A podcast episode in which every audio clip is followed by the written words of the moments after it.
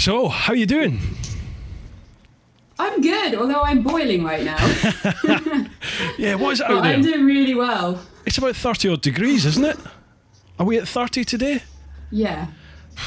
Uh, it feels like more like 40 as far as I'm concerned. I'm boiling. Yeah, I'm stuck in my little home office and I've got blackout curtains on there and then I've got like a great big studio light here and it's just it just cooks you.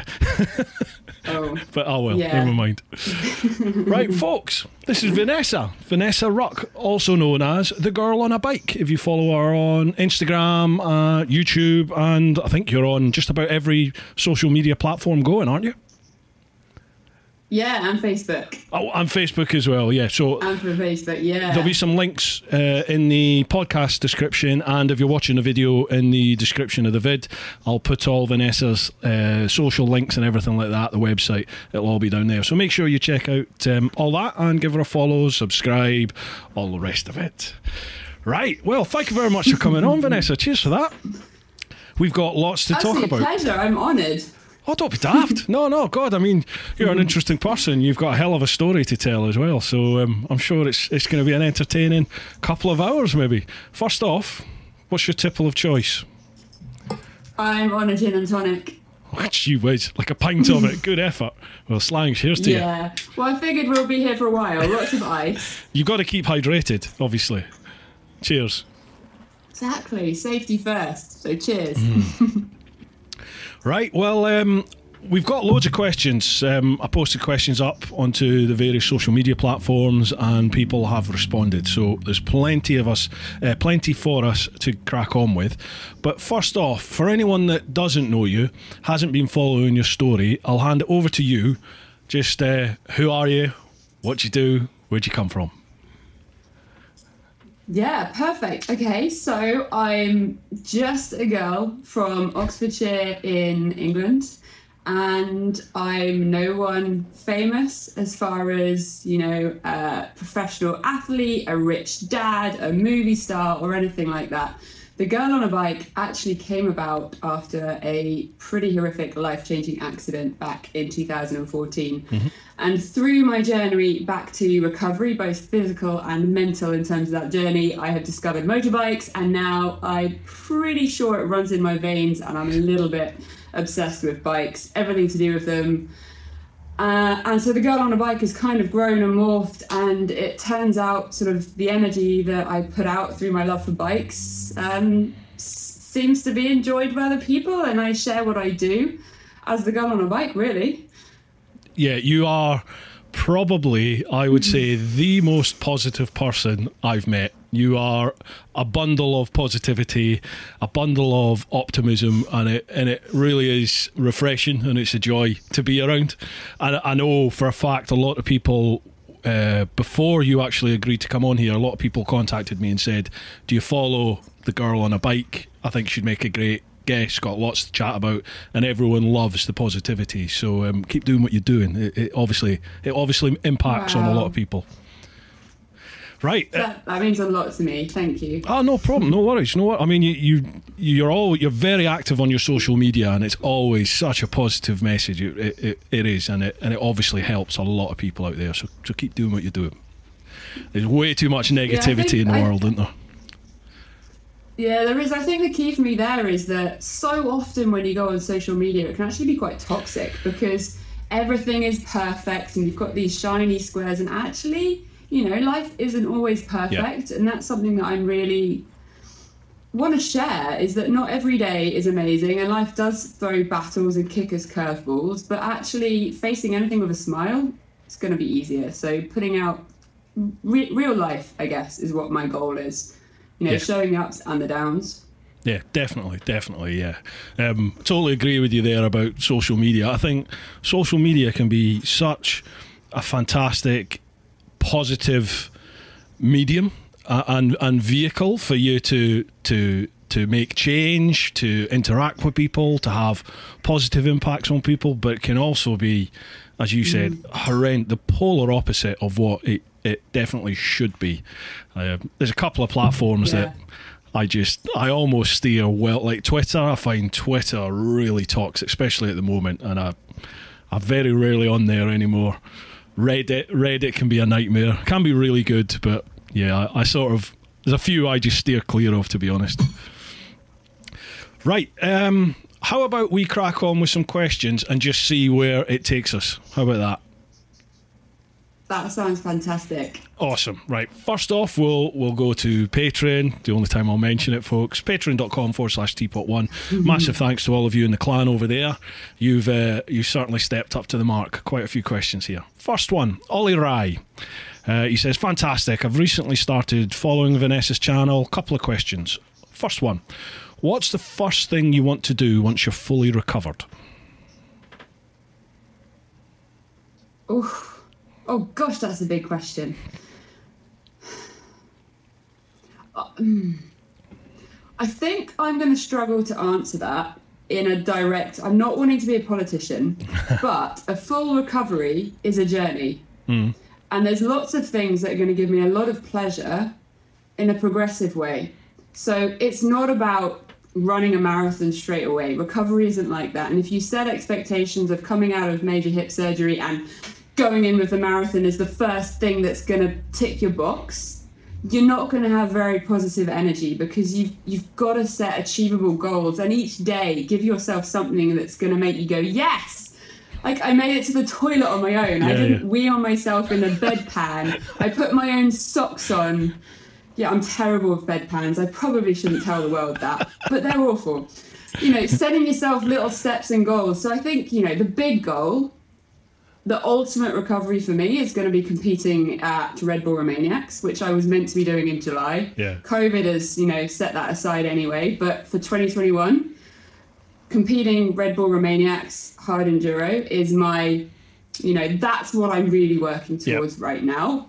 But that's not my goal that's keeping me going today because you've got to have little goals as such. So, you know, going out for a cycle on my road bike will be a big achievement. Uh, getting out and going just gentle green laning on my Husqvarna, that's going to feel amazing. Yeah. So there's little steps towards those big goals, and I think that's quite important when you're battling recovery. Is to remember that little steps and little bits of a smile add up. Yeah, definitely.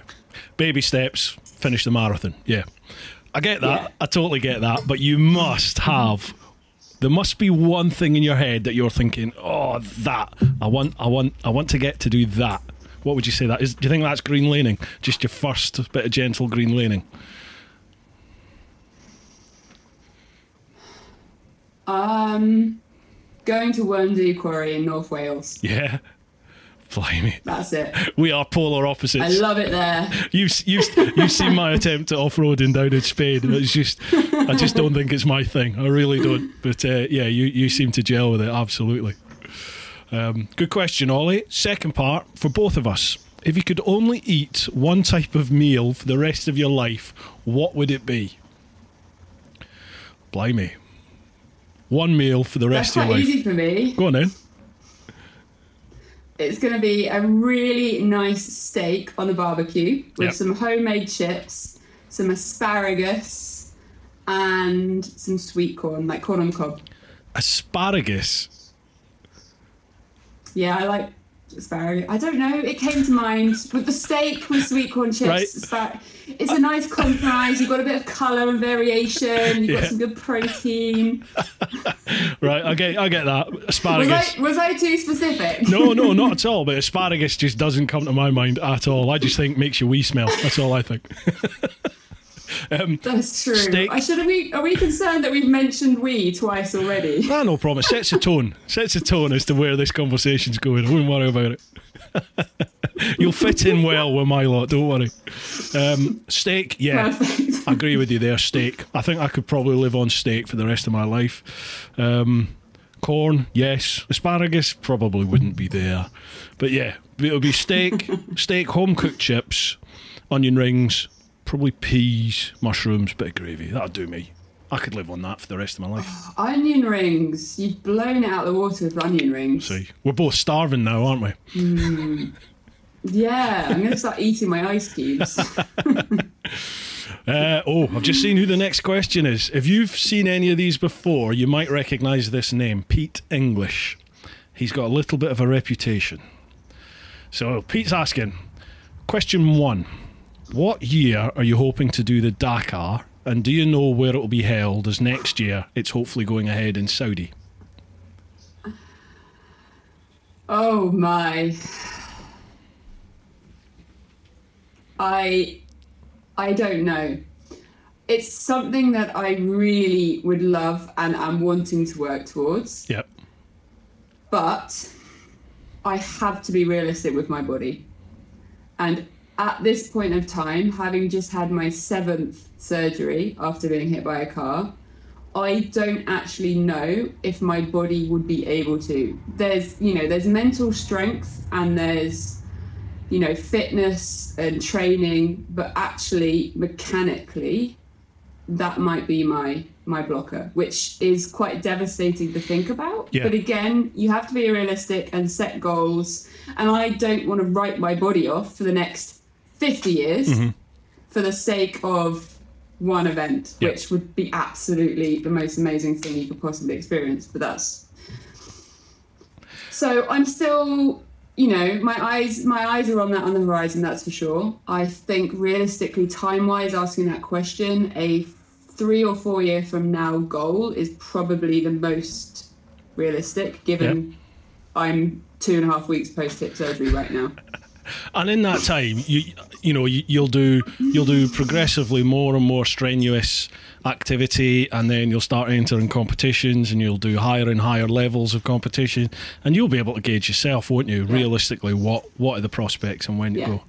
No, good. That'll be exciting. Wow. Yeah. Yeah. see you doing that. I had um, I had Dario on Dario Leonetti last week. He's the, the cameraman and editor for Lyndon Poskett for the Eco Race and the last Dakar that they did. And uh, that was really interesting. Yeah, it was really interesting chatting with Dario and hearing the sort of behind the scenes stories. I'm hoping to get Lyndon on actually, if all going well. Uh, I should be getting him on for a chat as well. So that'd be great to chat about, well, to chat with someone that's actually done the Dakar as well and, and hear about it. Yeah, Um, you that's mentioned awesome. you mentioned your accident there. Um, I, I kind of assumed that people will ask about that in the questions, which is why I didn't really cover it in the, the intro. But probably, I, reckon what we'll do after Pete's next question, we'll cover we'll cover that just in case nobody asks about it because it's it's obviously fundamental to who you are as a person now and the journey you've been on. Yeah. So, Pete's second question: What's the most spontaneous thing you've ever done? Oh my goodness. Most spontaneous thing I've ever done. Um,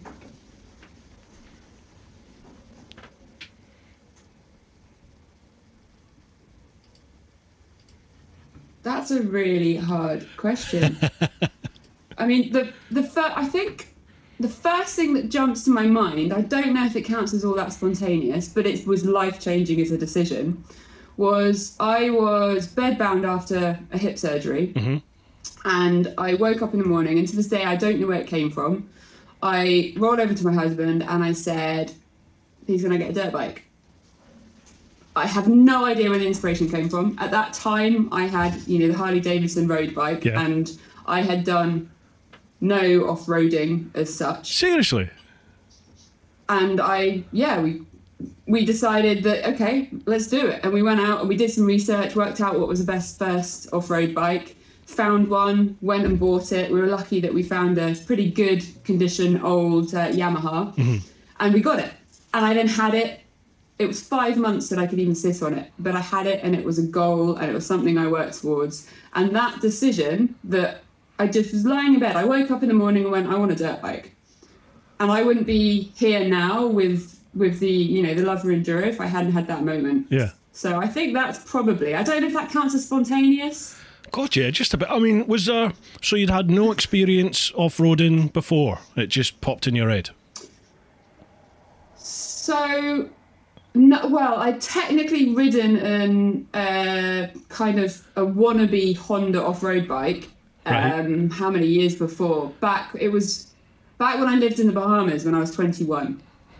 Um, and since then, I mean, there were years before I had motorbikes until after the accident. So, yeah, no, no, there were no motorbikes as far as dirt off-roading in my world at all. Blimey. So come on then, let's let's cover this. What what was the accident? What what happened?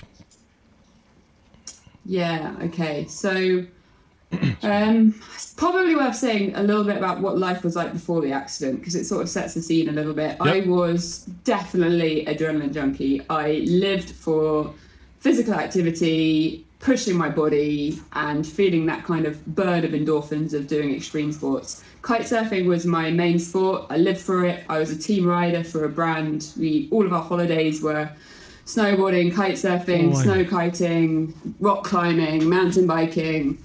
Everything was sports. My normal week, I'd commute to work 16 miles a day. I'd gym three or four days in my lunch break. Summer evenings, we'd wakeboard after work. Weekends, we'd chase the wind and go kite surfing. If there was no wind, we'd rock climb mountain bikes. So get the picture. It was all Sound, sounds sports. horrific. Horrific. You made me laugh. it was amazing to me. No, and, and me, and me. God, I'd love to. But that all changed in a single moment. So, March 2014, it was a really normal Tuesday. I jumped on my road bike cycling home, and I was actually on the way to the wakeboarding lake to meet my husband. Had some friends for some wakeboarding, barbecue, and I was about a mile down the road coming out of Oxford, and a car coming the other way decided not to stop at their red light and cut straight across in front of me Oh, uh, and I had nowhere to go. It went straight across in front of me, and boom, right into the side of the car. And that moment changed the world as I knew it. It really did. At the time, I didn't really know the full extent of my injuries. Hmm. I, you know, I had to be helped off the road, and the ambulance came. But I was sent home from am- the hospital that evening right. with bruising. I'm now six and a half years on. I'm two and a half weeks post my seventh surgery, and I have a reconstructed right shoulder and right hip. Oh, And I got sent home with bruising. So it's it's been a journey, but if I had a magic wand and I could go back to two minutes before that accident and make it not happen, I wouldn't change a thing. Hmm. Because I'm where I am now. I have learned so much Yeah. since the accident. I'm stronger. I have a better grounding of what I care about, what's important, what's worth fighting for, what's worth getting upset about, who the real friends are. There's so many things that have come out of the journey that that moment in my life gave yeah. that I'm actually somehow in some weird, maybe slightly twisted way grateful for it. Uh, and the girl on a bike wouldn't even exist. So that's kind of cool. do you do you sign up to the old adage things happen for a reason are you a believer of that or do you think you make your own sort of luck destiny I think it's a combination because I think you can make your own luck. I think you can visualize your own future and take steps and work towards goals and Yeah. what you want to achieve. But I do think sometimes shit just happens. And, Absolutely. you know, you've just got to deal with it and adapt. Yeah. And you, you know, you can't bubble wrap and protect yourself from everything, which is one of the reasons why I'm more than happy to throw myself around on a deck. Like, you know, just because I was broken before, gonna have some fun still. Excellent. Uh, I know. I totally agree with you. I, I'm. I, I sign up to that as well. I think. I think life life has a habit of throwing you opportunities. They might not. They might not strike you as opportunities at the time, but I think how you deal with what happens in life certainly determines what path you're going to go down, doesn't it? And and I think as long as you as long as you have sort of an end goal as to what you want and you you focus your intention and your being on what you on how you're going to achieve that and you just deal with whatever comes your way and it might it might send you down a different path you never know but you know I, ju- I just think I, I- totally agree with what you're saying you know just you make your all you make you make what you will of the opportunities that come to you if that makes any sense Yeah, it, no, it makes sense, and I think that really classic, completely overused saying of "one door closes, mm. another door opens" is so true. Yeah. But the reality is, is that door opening might not be in sight. You know, you might have to go through a few different corridors or different roads to find that door, but there's always something that's going to come out of it. You just got to find it Absolutely. uh, and you know stay focused to find it. yeah. And if you think, oh well, Yeah. that door's shut, then you're never ever going to see what's on the other side, are you? So, yeah. Cool. That's True. deep. That's deep for this early on. Cheers for that, Pete. This is deep. Uh, right, next question then. Chris Parry. As a lady, where do you get your motorcycle kit from? My wife loves being pillion but hates that 99% of female kit is pink. Um, please help keep a loving husband. Well, no, what's it? Please help a loving husband sort his wife's problems. Kit. Well, I have to say first, you're a really lovely husband. I love that. And Creep. I totally agree. I totally agree. Just because I'm a girl, it doesn't mean I want pink. Um, but, okay, so I'm guessing we're talking road stuff because we're talking about pillions. Yeah, I'd imagine. Yeah. Um, for me, my absolute favourite on the protective trouser side is Rokker. Right. Rokker Company. They are not the cheapest. I'm going to be honest on that one. However, the way I like to think about a lot of motorcycle jeans is they are like condoms with holes in them. so okay, explain. now you're listening. Okay, high impact areas having the Kevlar. I'm sorry, but when I fall off my motorbike, I'm not going to be thinking, quick, stop, only let the high impact area touch the ground. Any part of my body, my shin, my hip, my ankle could hit the ground. So if I want to, if I come off the bike, I want to know that in that moment, heaven forbid, I need that protection. I'm going to have it anywhere because I don't know what I'm going to hit. It might be, you know, the center partition scraping part of my leg. So, anyway, I'm going off on a total rant about protective clothing. Um, Kevlar and Dyneema and all those kind of structures, just make sure it's a full trouser. And Rokker do absolutely incredible jeans to the point that I've rocked up at corporate business interviews in Rokker jeans, and you can't tell they aren't All right. beautiful, lovely fitting jeans. I've got a black pair, a dark denim pair, a ripped light denim, you know, cool with the down with the kids kind of got ripped jeans. Yeah, yeah. Um, they just do really nice styles. They fit beautifully. Uh, they wash really well. They last well. So Rokker trousers. Okay. On the top, jacket wise, Klim do some nice jackets. I've, one of, I've got, I think, Ricker and Klim are my two favourite jackets. They, for the Ricker side, I like them because they are well fitted and I don't want to be kind of boyi. You know, I like to have a waist and a bit of shape around my chest area. Show off the form. Uh, and it- there you go, you've got the wording. And then I also really like my Klim one, but it's actually a men's jacket. And the reason I really like that is because it is just comfortable. If it's raining, it's completely long enough. There's no gaps or bits where wind can get in. So for colder winter riding, that's my definite must have. Right. Um, and it's not really the question, but if you're a girl like me, getting cold is a really big one when you're riding. So I always wear merino base layers. Yeah. Um, so um, what's it called? Um, icebreaker base layers. Swear by them. I also wear them enduro riding in the winter. Iceberg, did you say? Um, icebreaker. Icebreaker, right. Um, and then I have a Gerbing heated jacket, which has got a, it's like a little gilet Mm-hmm. with a battery inside, so you don't have to plug into the bike or anything like that. It Yeah, lasts for about four hours on low. Absolutely amazing. The best thing I bought. I wear it all over the place, even in the garage in the winter. I'll have that on under a hoodie and three coats. It's better than a hot water bottle and in your jumper, that's for sure. Right. Well, there you go, Chris. There you go. Pretty. Um, that sounds like it's going to be an expensive uh, Christmas shop or husband or uh, birthday shop for you. I think. Your wife can thank me later. Yeah, yeah, definitely. Andy Bowen, motorbike tourer. Question for Vanessa: You've got twenty grand burning a hole in your pocket. What would you get and why? Bike wise, obviously. Likewise. And that could be kit. Doesn't necessarily have to be a bike, but let's say kit as well. So if there's a bit of kit that you maybe wanted to get.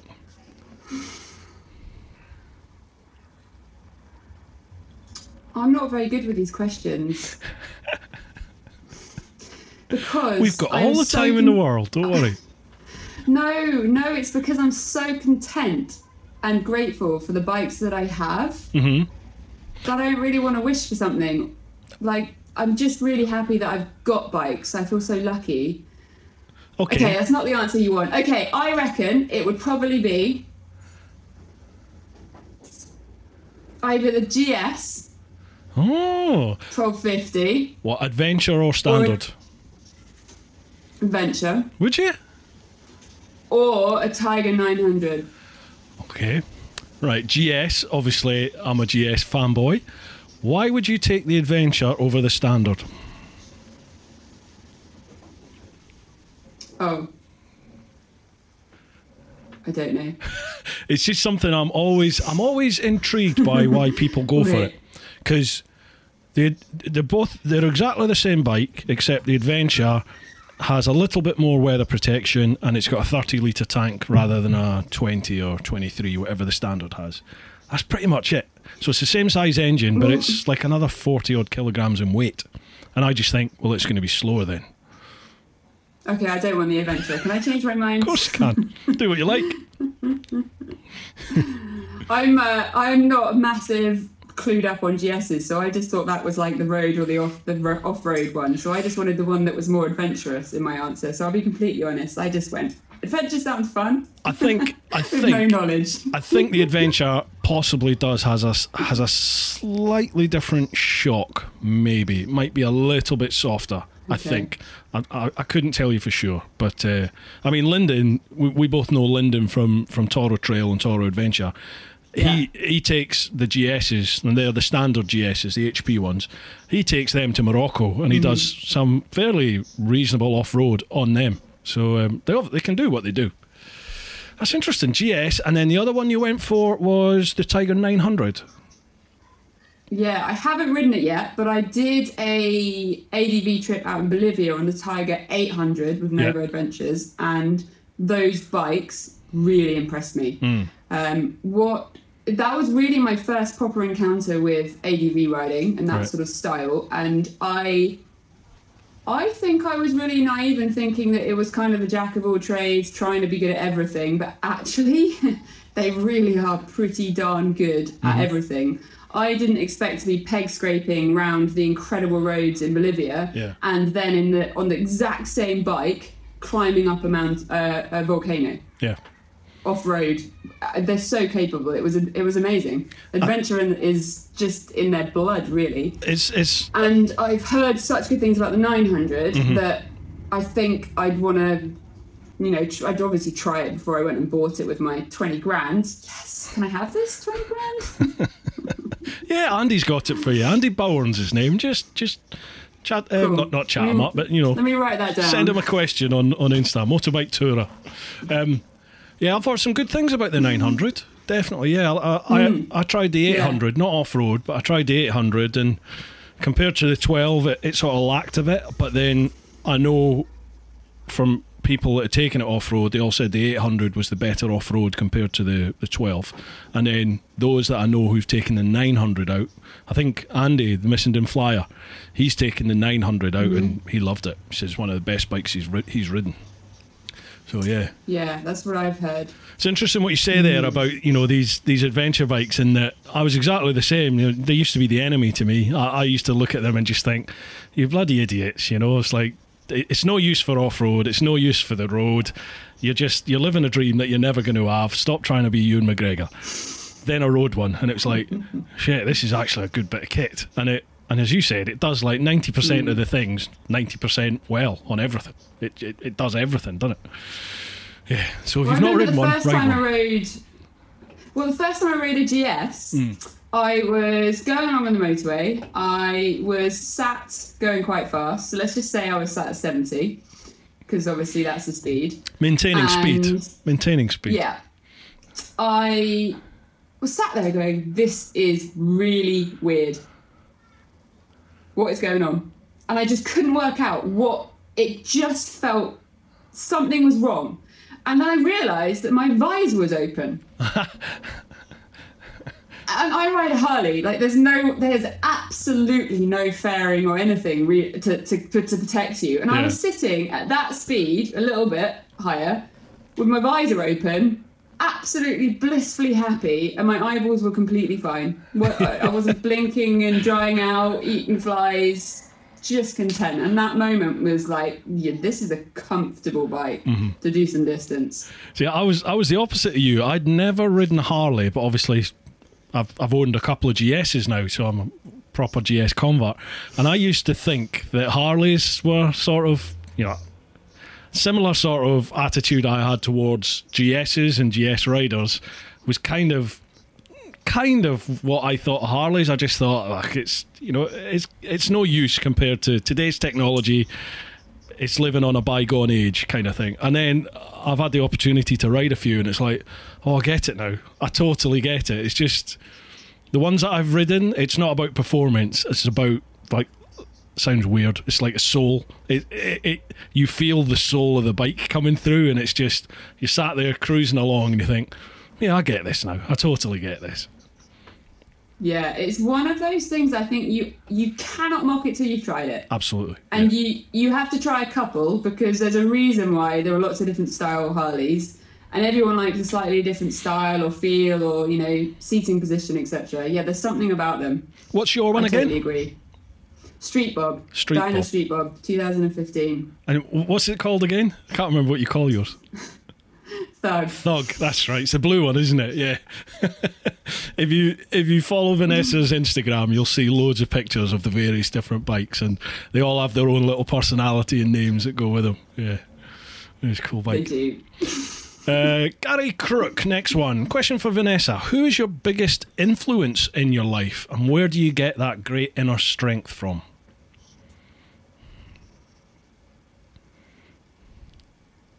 The biggest influence in my life. Te- okay, so answering the strength question, um, when I was a little girl, I was, I think I was about six when it started, and my mother was very, very ill. And there was about a 10 year period where it was touch and go. And at one point, I had to live with my mum's sister and go to a different school because my mum was in hospital and my dad, I was too young for my dad to, to leave me to do my own thing and get to school on my own. Yeah, And so I had to live away from home for, I think it was 13 months. Um, And actually had to say goodbye to my mum because she had to go in for major spinal surgery. I didn't at the time know that it was goodbye, but she she did. She knew it was a 50-50 chance. Hmm. And so through that period of my childhood, I saw the strength that my mum had and the resilience that she had to keep going. And she got up. Yeah, there were loads of days where she didn't get out of bed at all, but hmm. she kept going and she came out the other side. And I think I grew up seeing that kind of strength, and it's sort of installed in me that you can push on and you can get through this stuff. yeah. Um, quite a deep answer. No, no. I mean, it's it's often that that's that's the root of of sort of influence on people's lives, isn't it? And strength. Yeah, yeah. Probably same for me, to be honest. My my mum was my, my mum was a a massive influence in in my life growing up, more than I think I realised at the time. And it was only towards the end she she passed away from cancer, and and it was only sort of towards the end I. I really realised that, and then certainly after she'd passed away, it was like, God, you know, my dad always worked in the oil, and he worked away for massive parts of my life. He was mm. working offshore or working in other countries. So basically, my mum, my mum was the one that raised us, and and you're like, bloody hell, I can see how tough that would have been for her and what she put up with. yeah, and then seeing what she went through towards the end as well, you see that sort of deep inner strength in people. Yeah, gives you a, a new appreciation, doesn't it, for for folk and what what they're capable of. God, this is a bloody deep one. This is this week. it is. Gonna uh, need a stronger drink. Yeah, I know. Yeah, yeah, definitely. God, I think I finished my first one already. It is. It must be about 110 degrees in here at the moment. Whew. I've, I've got my window open, Yeah. so folks, if you can hear cars going by and birds tweeting, I do apologise, but it is it's like a sweatbox in this room. Sheesh. Uh, right, next one we've got here, uh, Gareth Jib Africa Twin. Your Instagram account shows you on a number of bikes. What style would you say defines you? Ooh, do I have to be defined by a style? Ooh. Don't label me, man.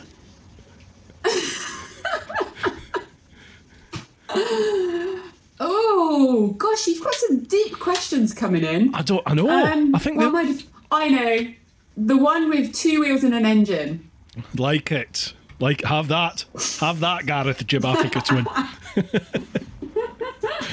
like it.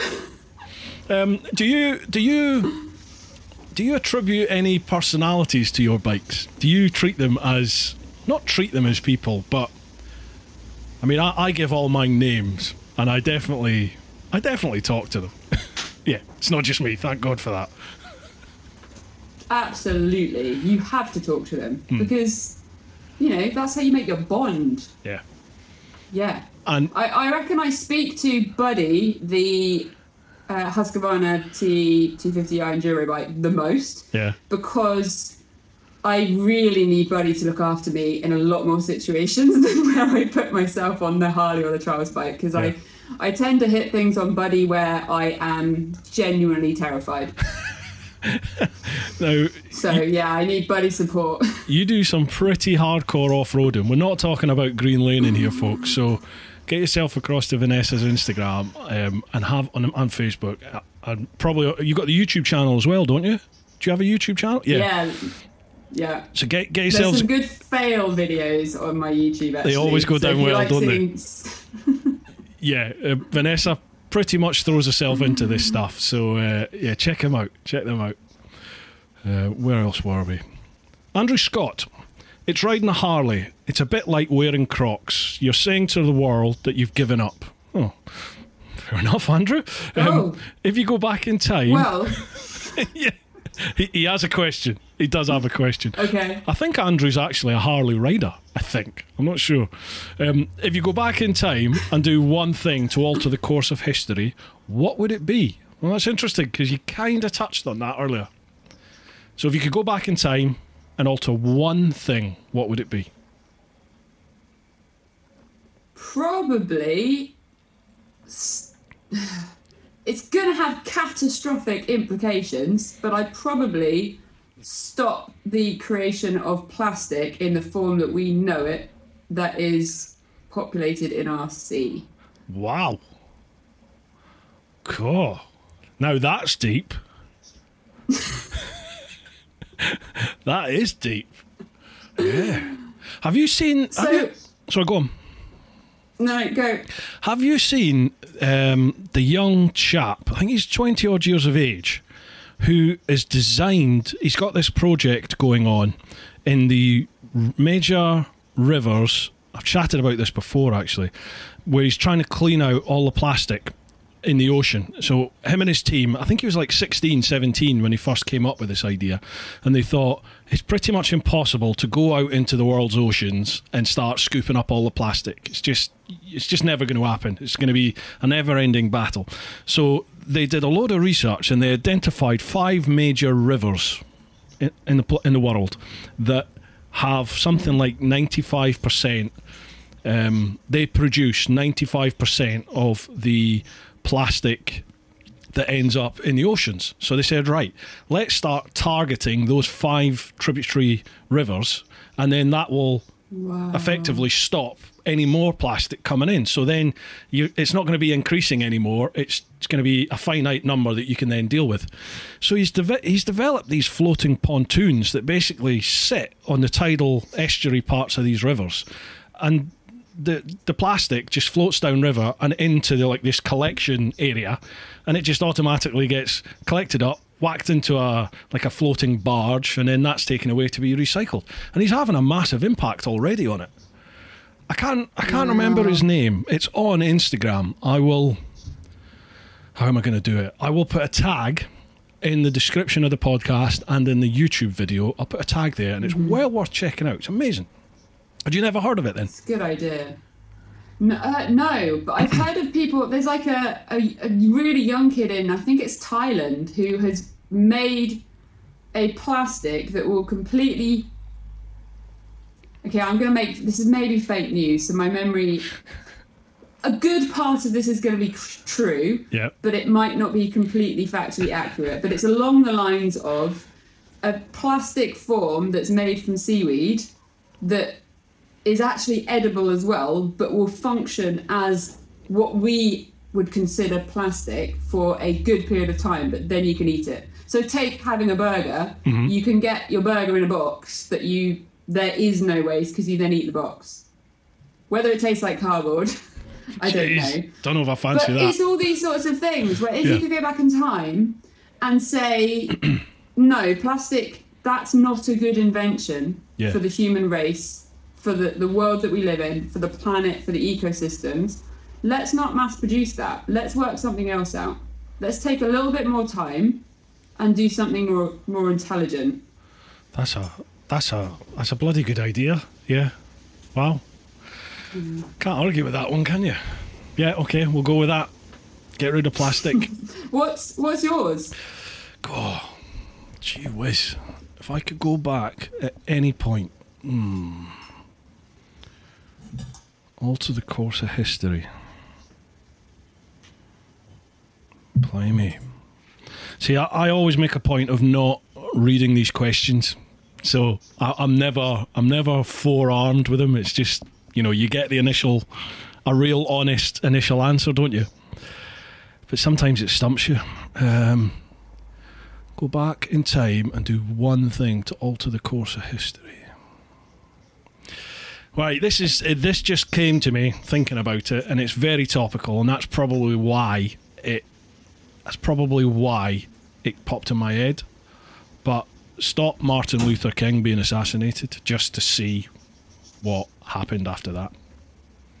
Just to see because it, it seems like that was such a pivotal pivotal point in at the time. I suppose did we know much about that over here in, in the UK? I don't I don't know if we knew much about it in the UK compared to how we now know what's going on in America like that because of mm. social media. But it was obviously such a massive. It was having such a massive impact at the time, hence why he was assassinated. I'd just like to see how how things would be different if they would be different now. Who knows? It, yeah, it's incredible to think when I don't know. People often say that you know they're the one thing that they do isn't you know you can't make a difference to the world, and you always got to think that if you don't think you can make a difference and you're too small to make a difference, try going to sleep with a mosquito. and it's incredible to think you know your your thing now is is one person Yeah. and it probably would have made a huge difference to the course of history. And it's Mm. Incredible to think that Yeah. you know one person can can change the world. It's weird because it's not that's not something I've ever really contemplated to be perfectly honest, but it just popped into my head as we were chatting. You think, bloody hell, yeah, yeah. I wonder if that, yeah, how much of a how much of a difference was it that he's he's no longer here? Hmm. I don't know. It's it's weird one at the moment. You know, this whole we'll go there very tentatively very tentatively with what's happening at the moment. But I've got to admit, it, it does annoy me that here in the UK, like the old bill in the UK are given the same label that the old bill in the States mm. get. And and and I'll I'll put my I'll put my head above the parapet here and I'll say that the vast majority of coppers in the States are not like that vile human being that killed George Floyd, you know. That that's just a despicable act by a despicable person. And I know plenty of coppers in the States, and they're not like that. They would never do something like that. But I also know they don't get anywhere near the training that we get in the UK with regards to, you know, suspect handling, uh, medical aid, all that sort of stuff. So you, you see what how the states handle their their suspects and, and casualties, and you just think, Jesus, no wonder so many people are, are dying in police hands because they they don't seem to have an mm. aftercare. And I don't know I don't know if a lot of that is is a race a racism thing. I think they just that's just how they deal with suspects. There's undeniable cases where it is. Don't get me wrong, undeniable, and I've seen those videos. You you can't justify that in mm. any shape or form. It's horrific. But there's other ones that I watch and I go, you know, I'm not convinced there's anything more to that other than that copper was scared for their life and they're dealing with a violent person and that's just how they deal with violent people. But anyway, let's let's draw veil to that. um, right, Lee Hurst. I was interested. Oh, So go on. can I really quickly check the camera is still Of course can. happy? Yeah, of course.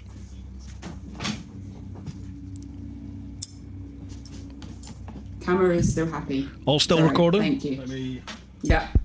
Yeah, me too. Lovely job. There's nothing worse than getting to the end and then realizing you have no audio or you've got no video. Oh, it's happened more than once. Yeah. Uh, right, next question. Lee Hurst.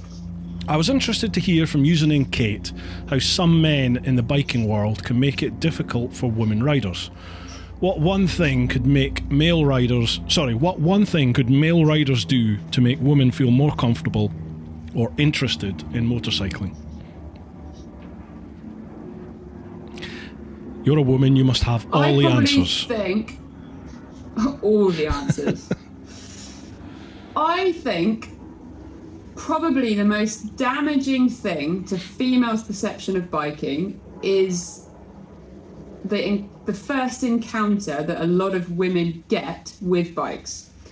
Now, that is you're, you know, a teenager, you've got the boyfriend that's got his bike and he's all a little bit leery and ego-y, and you get on the back, you're completely out of control because, you know, you're just in faith holding on to this guy on a bike Yeah. and your life is in their hands and their ego takes the control and it's terrifying. It's got to be. It's this isn't my first encounter. This is my perception that I think a lot of women's encounter with bikes is going on the back Right. and riding a bike. Particularly anybody that's looking what, watching this, thinking, "Oh yeah, it's terrifying being on the back of a bike." It is not the same riding the bike. No, God no. I hate being pilloried. Totally Hate it. different. Yeah. Yeah. So much trust to go on the back of a motorbike with somebody else. I think I only will only go on the back with probably my husband, um, dad, and people I really, really know. I wouldn't just get on the back of a stranger's um, bike. Yeah. Oh, that just reminded me of a really horrible s- story. Go on. When I took someone on the back of my bike. Go on, we're all ears. Okay, I was. Don't laugh before I've told the story. Gosh, I couldn't be a comedian. Okay, I was at Pasquet Off Road Centre in North Spain, and I was on my enduro bike riding around, and I come across. There's a main fire track around this. It's like a hard enduro uh, playground, heaven. Yeah. There's a fire track. I'm coming down the fire track, actually on my way back to the van to, to get a refreshment. And there's this guy in full enduro kit on the side of the track, looking a little bit like he should probably have a motorbike but didn't. So I mm. pull over and ask if he's okay. Turns out his mates had a fall, his bike's damaged, and he needs to get back to the van to get help to Borough. And I'm like, oh, do you want to jump on the back? And he's like, yeah, fine, yeah, please, love to. And he jumps on the back, holds on to me, riding along, all everything's fine. And then I just start feeling this really firm object into my lower back. No. And I'm like, No. oh gosh. Yeah, Please tell me it was a screwdriver or something like that. No, I think he enjoyed that journey back down the uh, the bumpy track. Uh, I, I didn't know where to look when he got off the bike. I drove away very quickly. Wow. Ooh, what can you say about that then? Um, yeah. yeah, ladies, be careful who you let on the back of your motorbike. Yeah, it sounds it. It sounds it. Bloody hell. Uh, wow, I'm a bit thrown by that, Vanessa. Cheers. Uh, right, next question. Stuart Bailey. I've started using the Calimoto app that Bruce uses for general generating a circular route. Do you use technology for route planning or do you prefer other traditional ways to get lost? Ooh.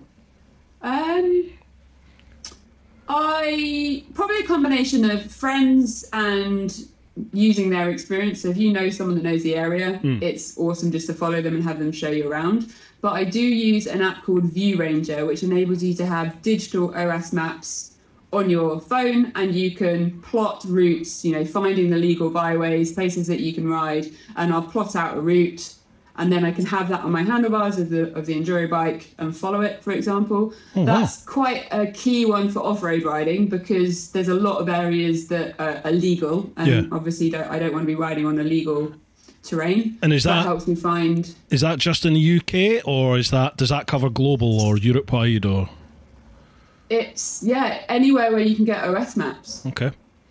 And what's so, it called yeah, again? I've used it across Europe. View Ranger. View Ranger. It's right. it's a free app, but you pay for the OS maps. Yeah. If you have a physical map, you can take the code off your map and put it into it, and it will.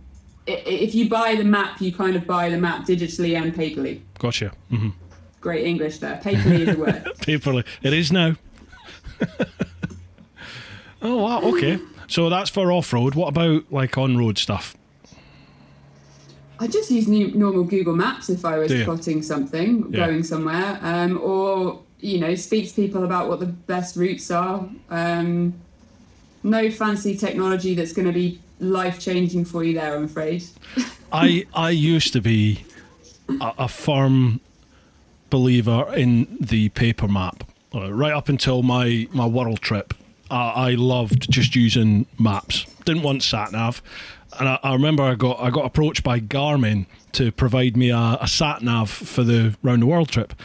And I, I really didn't want a sat nav. I was like, no, I want to use a map.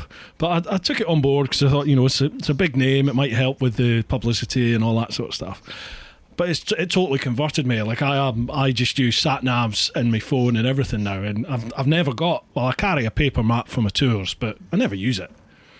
Yeah, it's weird that. Yeah. But you look at, I had Sam. Have you heard of Sam Manicom? Never heard of him. Not not springing to mind. He's um he's like a god in the overland world. He he's a, a British chap. Okay. Well, actually, no, he was born in I think it was Zimbabwe. Somewhere in Africa. He was born anyway. He grew up down there, but he he headed off. He passed his motor, motorbike license and then his motorbike test, and then he, he literally just set off to um, ride the world. Eight years later, he he finished two hundred and something odd thousand miles, fifty odd countries. Eight years later, he finished, and and he, I think, still to this day, he's a map man. He's not a sat nav guy, and um, you look at what he did, and then you look at people like um, Wow.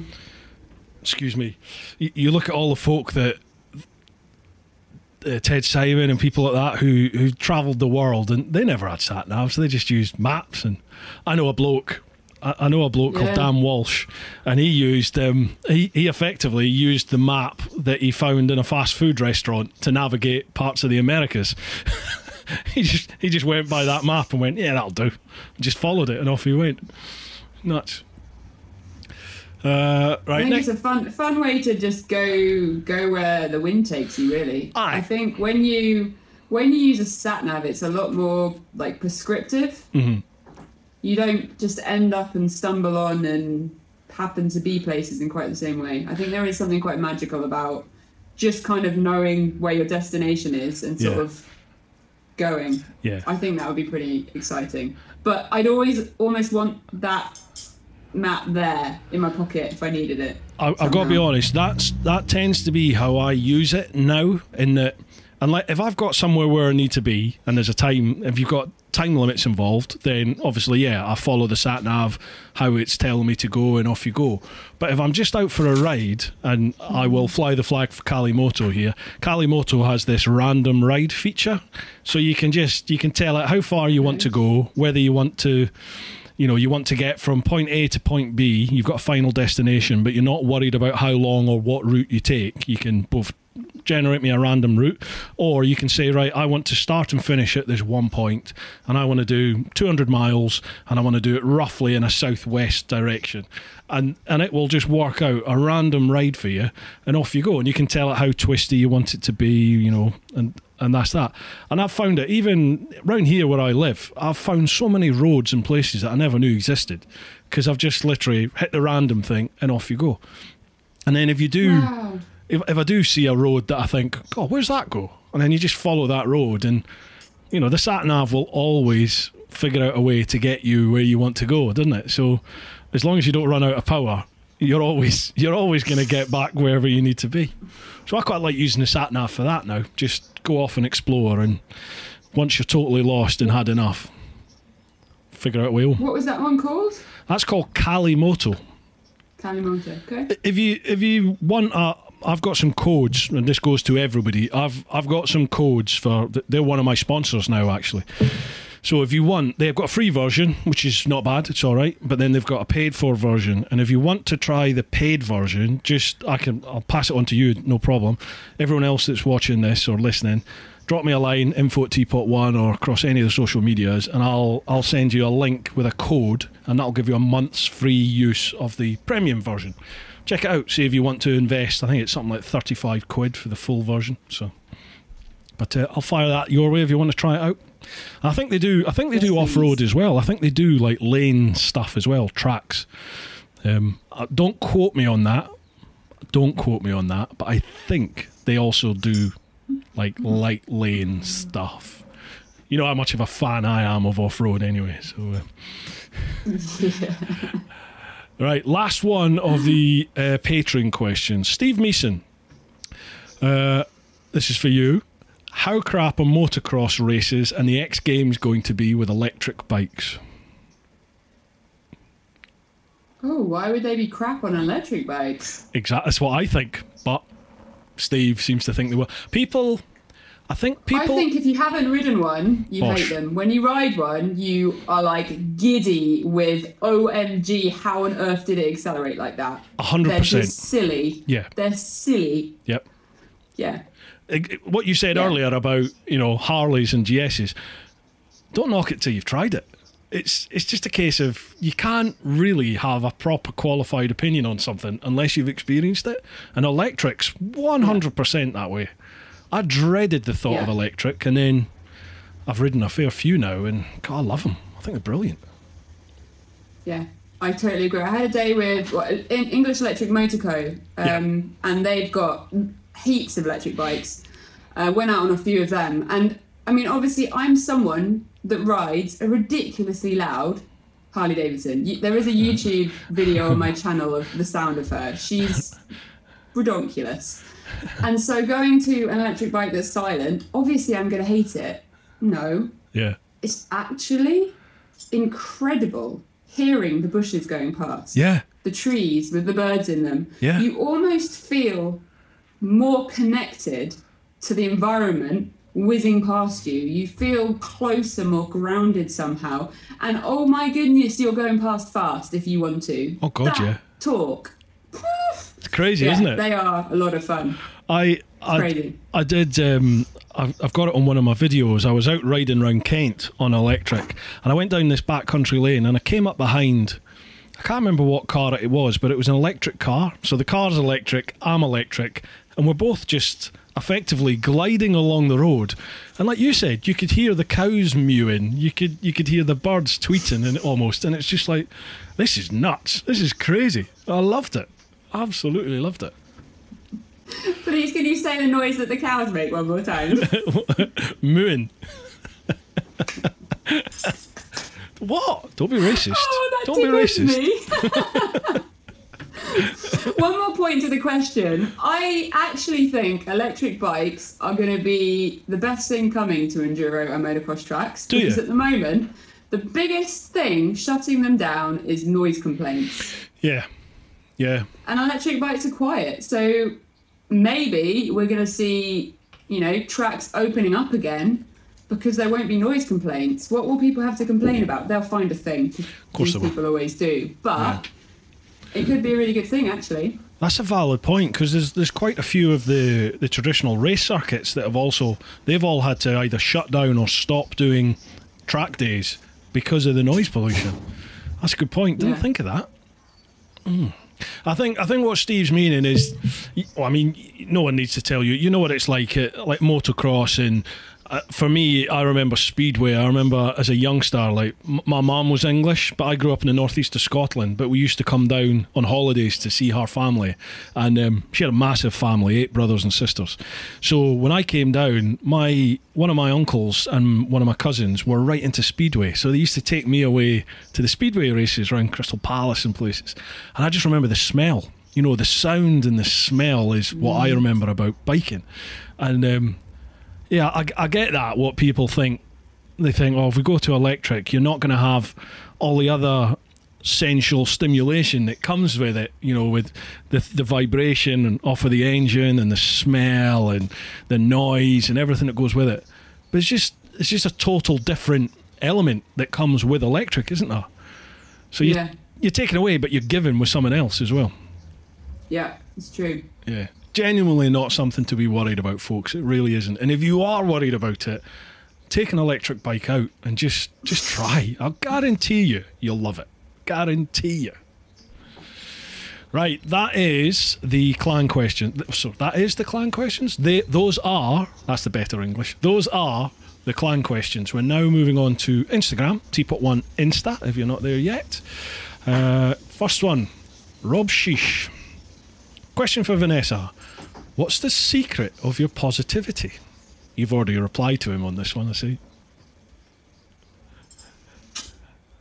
So, I think it's a really good question. Hmm. And I think I've always been a glass half full person, but mm-hmm. the accident was a serious kick of just realizing how grateful you need to be for everything that you've got around you. Because, like this, it can change, hmm. it can go. And I think gratitude for the little things in life, you know, enjoying just being able to take a deep breath, the sound of the birds in the tree, all Yeah. those little things add up to just making a day a whole lot better and being grateful for everything. I think is just the most important thing for, for happiness, really. Um, seeing seeing all the positives. Yes, there's always going to be things to complain about, be sad about, or be moan about, but there's always going to be something that you can be appreciated for. And I, during my recovery, being really honest, went through some really, really dark times. Times when I, I didn't realize the world could, could, could go that dark. Um, I mean, I was actually at one point diagnosed with change disorder because I no longer saw myself as me. Wow. Uh, I would I talk about myself in the third person because this broken thing, this wasn't me. I was this fit, athletic person that could do sets of 13 pull ups and kite surf and yeah. um, yeah, I went I, I went through some really hard times. I think the mental recovery was probably harder actually than than the physical side of it. Mhm. Um, so yeah, being being grateful because it could always be worse. Absolutely, yeah. I think, I mean, that, that's a fantastic character trait that you have. Absolutely, and I think, yeah, okay, you've you've worked at it, you've been through a lot, but it's definitely, I think, something that's a that's a a character trait that people have or they don't have. I think everybody knows people who are definite glasses half full, and it's very hard to get them to to adopt that positive mindset, isn't it? You know, I, I've got friends who, no matter what you say to them, they'll always see the negative of it, and you're just like, come on. You feel like just, and I get it. I understand because when you're in, when you're in a mindset of the world's against me, everything's shit. It's very hard to to take the positive out of anything, isn't it? I, I get that. I, I understand to a, to a degree. I understand. But yeah, you do want to just grab some people and go, "Come on, you got to get out of this." But it's probably the worst thing you can say to people, isn't it? It's it's just something. How how mm-hmm. how do you get people? I, I'll go I I'll, think again. so much Go. I think so much of it from from my eyes is thinking about perspective. And when you're in that moment where everything just seems horrific, try and take a step back. I think mindfulness was a really big one for me in my recovery. Try and take a step back and consciously look at the situation. Try and put yourself outside of your shoes. And I've got two images that come to my mind as kind of nice examples. And that is roses. Um, is the first one. So it really sucks that roses have thorns, right? Yeah. You know, they're pretty evil. They can make you bleed. You know, they get caught on things. But actually, shouldn't we be really grateful that those thorns have beautiful flowers? It's Yeah. just look at it from a different perspective. Another one that I love visually is you've got a little guy in the bo- in a boat at sea, and he's been floating along for days on his little boat. And then you have a guy stuck on this tiny desert island with his little palm tree, and he's stuck on his on his little island. And the, the two meet. You know, the boat floats up to the island, and the guy on the boat is like, "Yeah, land!" And the guy on the island is like, "Yeah, a boat!" Yeah, And I've it's just a different perspective. Yeah. And I, I love that because there's always another perspective. You've just got to look for it. Definitely, I've I've I've seen that. I've seen that sort of character represent or cartoon representation of that before, and yeah, very true, isn't it? Very true. Um, yeah, blimey, this this is a proper deep one this week. It really is. Uh, right, next question. PJM McNau- uh, PJ McNaughty. I was on the DLR on my way to the MCN Excel motorcycle show and had that awkward moment where I was staring at Vanessa, thinking, I know you, but don't know where I know you from. And since it's always been. Uh, oh. And since, oh yeah, and since it's always been from following you on social media. I think you've replied to him already. Do you get that a lot? Do you get a lot of people sort of looking at you going, I know you. Where do I know you? When I'm at a bike events, Yeah. definitely. But I love it when people say hello. So if you ever see me, please say hi. I want to Yeah. say hi. I love chatting to people and meeting people. I'm the absolute Um, same. so I love it when people say hello. Yeah, definitely, definitely. It's it, it's Was there a question in there? no. I think he was just saying that he saw you and and uh, yeah, thought, oh, I know you, but he didn't want to say hello. So if you do see her, say hello. I'm the same. I, I love it when folk come up and say hello because it's I don't know. It's just I, I I like the whole social side of all this. You know, for me, it's it's brilliant. I love, and I, because I never used to be like that. I never used to be a social person. I I preferred my own company. I preferred being by myself, and then I think bikes just just changed everything really. And then certainly doing the the world trip, just it's like a switch went off, and it's like ah, right now I get it. This is me. That wasn't me. This is me. So yeah, now I just like to talk shit to anybody. I'm quite happy. Uh, follow the beards. Question: Harley in the Alps or dirt bike in Wales? Dirt bike in Wales. Yeah. You definitely. I was gonna. Don't take it the wrong way, but you like it dirty. You're definitely an off-road girl, aren't you? Definitely. Yeah. Yeah. The, the Harley was the journey to discovering off road. Hmm. So if I think about um, the Harleys, so my husband and I actually rode Harleys out in Texas on a honeymoon. Oh wow. yeah, it was it was pretty incredible. And then for one of our wedding anniversaries, which was um, 2015, we my husband was in Afghanistan for our wedding anniversary. So when he got back from Afghanistan, he's in the Royal Air Force. I organised for two Harleys for the afternoon just to have a sort of, you know, a kind of anniversary thing. No intention of anything other than just having a few hours on the Harleys. And obviously, in my recovery at this point, it was a point between some of the major surgeries where I was, you know, able to ride a motorbike. And we had these Harleys for the afternoon, and we went from absolutely zero intention to buy to ordering two in a week. It was like some kind of yeah, in a week. We ordered we ordered one, um, and at this point, I had a little Suzuki Bandit 600 to commute because I was no longer able to cycle to work with the injuries. So I was battling the traffic every day. So I got a little commuting bike just to be able to get to work easy. Uh, when I was able to ride it, obviously with with injuries, surgeries, and so we were like, well, we've got the Suzuki Bandit, and we can have a Harley, and we can go cruising together. And so we, we ordered my my Harley, and then we were like, hang on a minute, you can't go cruising on a Suzuki Bandit with Harley. Let's just go wild, go mad. And we were really lucky that we were in a position in life at that point where where we could. Yeah. Um, I mean, all of our adventures had stopped, our holidays, everything, because of my my body. So Yeah.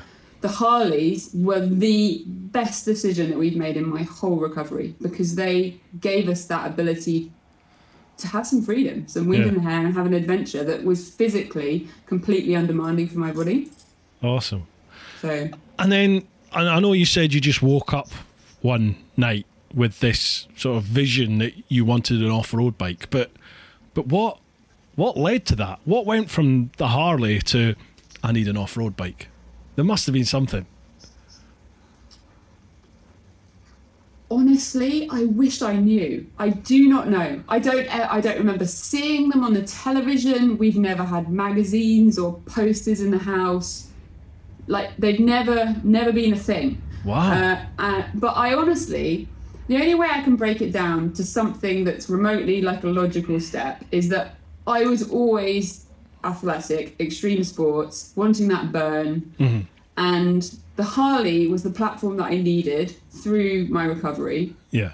But I was always seeking that sport, that adrenaline, and the Harley made me fall in love with motorbikes. So I think my mind went, well, hang on, how can I merge the motorbikes with something more extreme? And the enduro was kind of the obvious step. What I didn't know then is that I'd end up doing, you know, extreme enduros and riding in the British things and Yeah. signing come- up for Red Bull Romaniacs. You know, Come on. all kind of escalated. there's, there's a lot to this, so come on, let, let let's let's go down your off-roading pedigree then. What what races have you been in? What have you entered so far? Not that many, honestly. I, I thought you'd so done I- loads. No, I only re- I only really started enduro. I, well, I've probably done enduro for about eighteen months in total, but with Yeah. now four hip surgeries in between. So across three and a half, four years, I since I first started, I've had four hip surgeries. Oh, that's horrible. It was three until a few weeks ago, so I'm still getting used to the number going up. Um, and yeah, months where I haven't been able to ride. But when I've been able to, you know, it started with gentle green laning, and then uh, I think the biggest influence in me going from green laning, fun, to stepping it up was meeting Paul Bolton at Toro Trail out in Spain and Yeah. doing a training day with him. And I'd been pushing my skills a little bit. I'd been doing trials riding, which is a massive foundation for enduro, but it was something that was less risky for my hip. So that was how I sort of started trying to get myself going again back end of last year. And riding with Paul, he basically turned around to me and said, You need to sign up for the Valleys Extreme, which is kind of known to be one of the most extreme hard enduros in the UK Wow. and it was in January uh, this year, and I just laughed at him, partly because I didn't actually know what it was, um, and partly because it just sounded ridiculous. I mean, it had the word extreme in the name, so clearly I was going to die, and this is a stupid idea. Anyway, WhatsApping backwards and forwards him over the next couple of weeks, he persuaded me that I should should just do this. So my husband and I basically worked out that we could go along to the Valleys Extreme and do the practice day on the Saturday, which means you can get to do a portion of the course, have a go, get the experience, but it's not a race, nothing mental. And if I don't make a lap, I haven't raced, you know, put my name in for a race and pay, wasted my money, etc. Okay. Anyway, we did it, and we did three laps in the time, and realised that we could do it. And there were some pretty gnarly obstacles and hill climbs and some ridiculously steep stuff, but we loved it. We were buzzing. I felt so alive chatting to people at the end of this race, and they were like, just do it, sign up for tomorrow. What's the worst that can happen? You don't make a lap. Yeah. So what? Have a Yeah. go. It's all about the taking part. And I was like, yeah, it is all about the taking part. Let's do this. So we signed up, and my What, goal you and your husband? to Both of you did it? Yep, yep, both of us Right. did it. Um, we realised that we had to put new tyres on that night in the car park and get the bikes ready to actually do like a race level. Um, camped in the car park and woke up in the morning, signed on. And yeah, we entered this race. Uh, my goal was to do a, do a bronze finish. So the way it Yeah. works is that if you get um, one lap, you get bronze. if you go a lap and a half, you get silver, and if you manage two laps in the time, you finish as gold. That's not first, second, third as far as placement, but that's like the Like a reward type how- thing. Yeah, yeah. yeah, yeah, exactly. So I was aiming for for bronze, um, and I remember sitting on that start line. Oh my goodness! I actually wanted to cry with the fear. So about, if anyone knows that's watching the, the Valleys Extreme, you'll know that about five meters from the start line, there is um, this massive plastic drainage pipe that's like that rugged plastic, smoothie stuff that if you hit it the wrong way, you're going to slide off. Yeah. There's crowds everywhere. There's hundreds of people on the start line. And five meters ahead is a drainage pipe that wants to eat me alive. Yeah. What am I doing on this start line? Oh my goodness. And I basically say to my husband, who was definitely better at getting over a drainage pipe than me, um, you know, you go over it, and then, you know, if I, you can then help me get over it if I don't If you make it, I might try it. Yeah. I cleaned straight over it, wrapped it. We'd walked the really tough obstacles. So there's this rock bed where there were bikes and bodies all over the place, carnage. But we picked our line, we rode towards it, and Alex and I have our Cardo intercoms on. So we're talking, chatting lines, helping each other as we go. Is that the Pat And- Talk Bold, perchance? It is Packtalk Bold, best intercoms ever. It is genuinely. Anyway, yeah, yeah. we're in each other's helmets and we're like, right, our line's clear. And I absolutely bossed it straight up over these rocks, you know, dodging the body shrapnels everywhere, cleaned it, and I'm you can hear the crowd cheering. And I was just like, this is it. I've got this. Freaking come on, Vanessa, we can do this. And we made silver.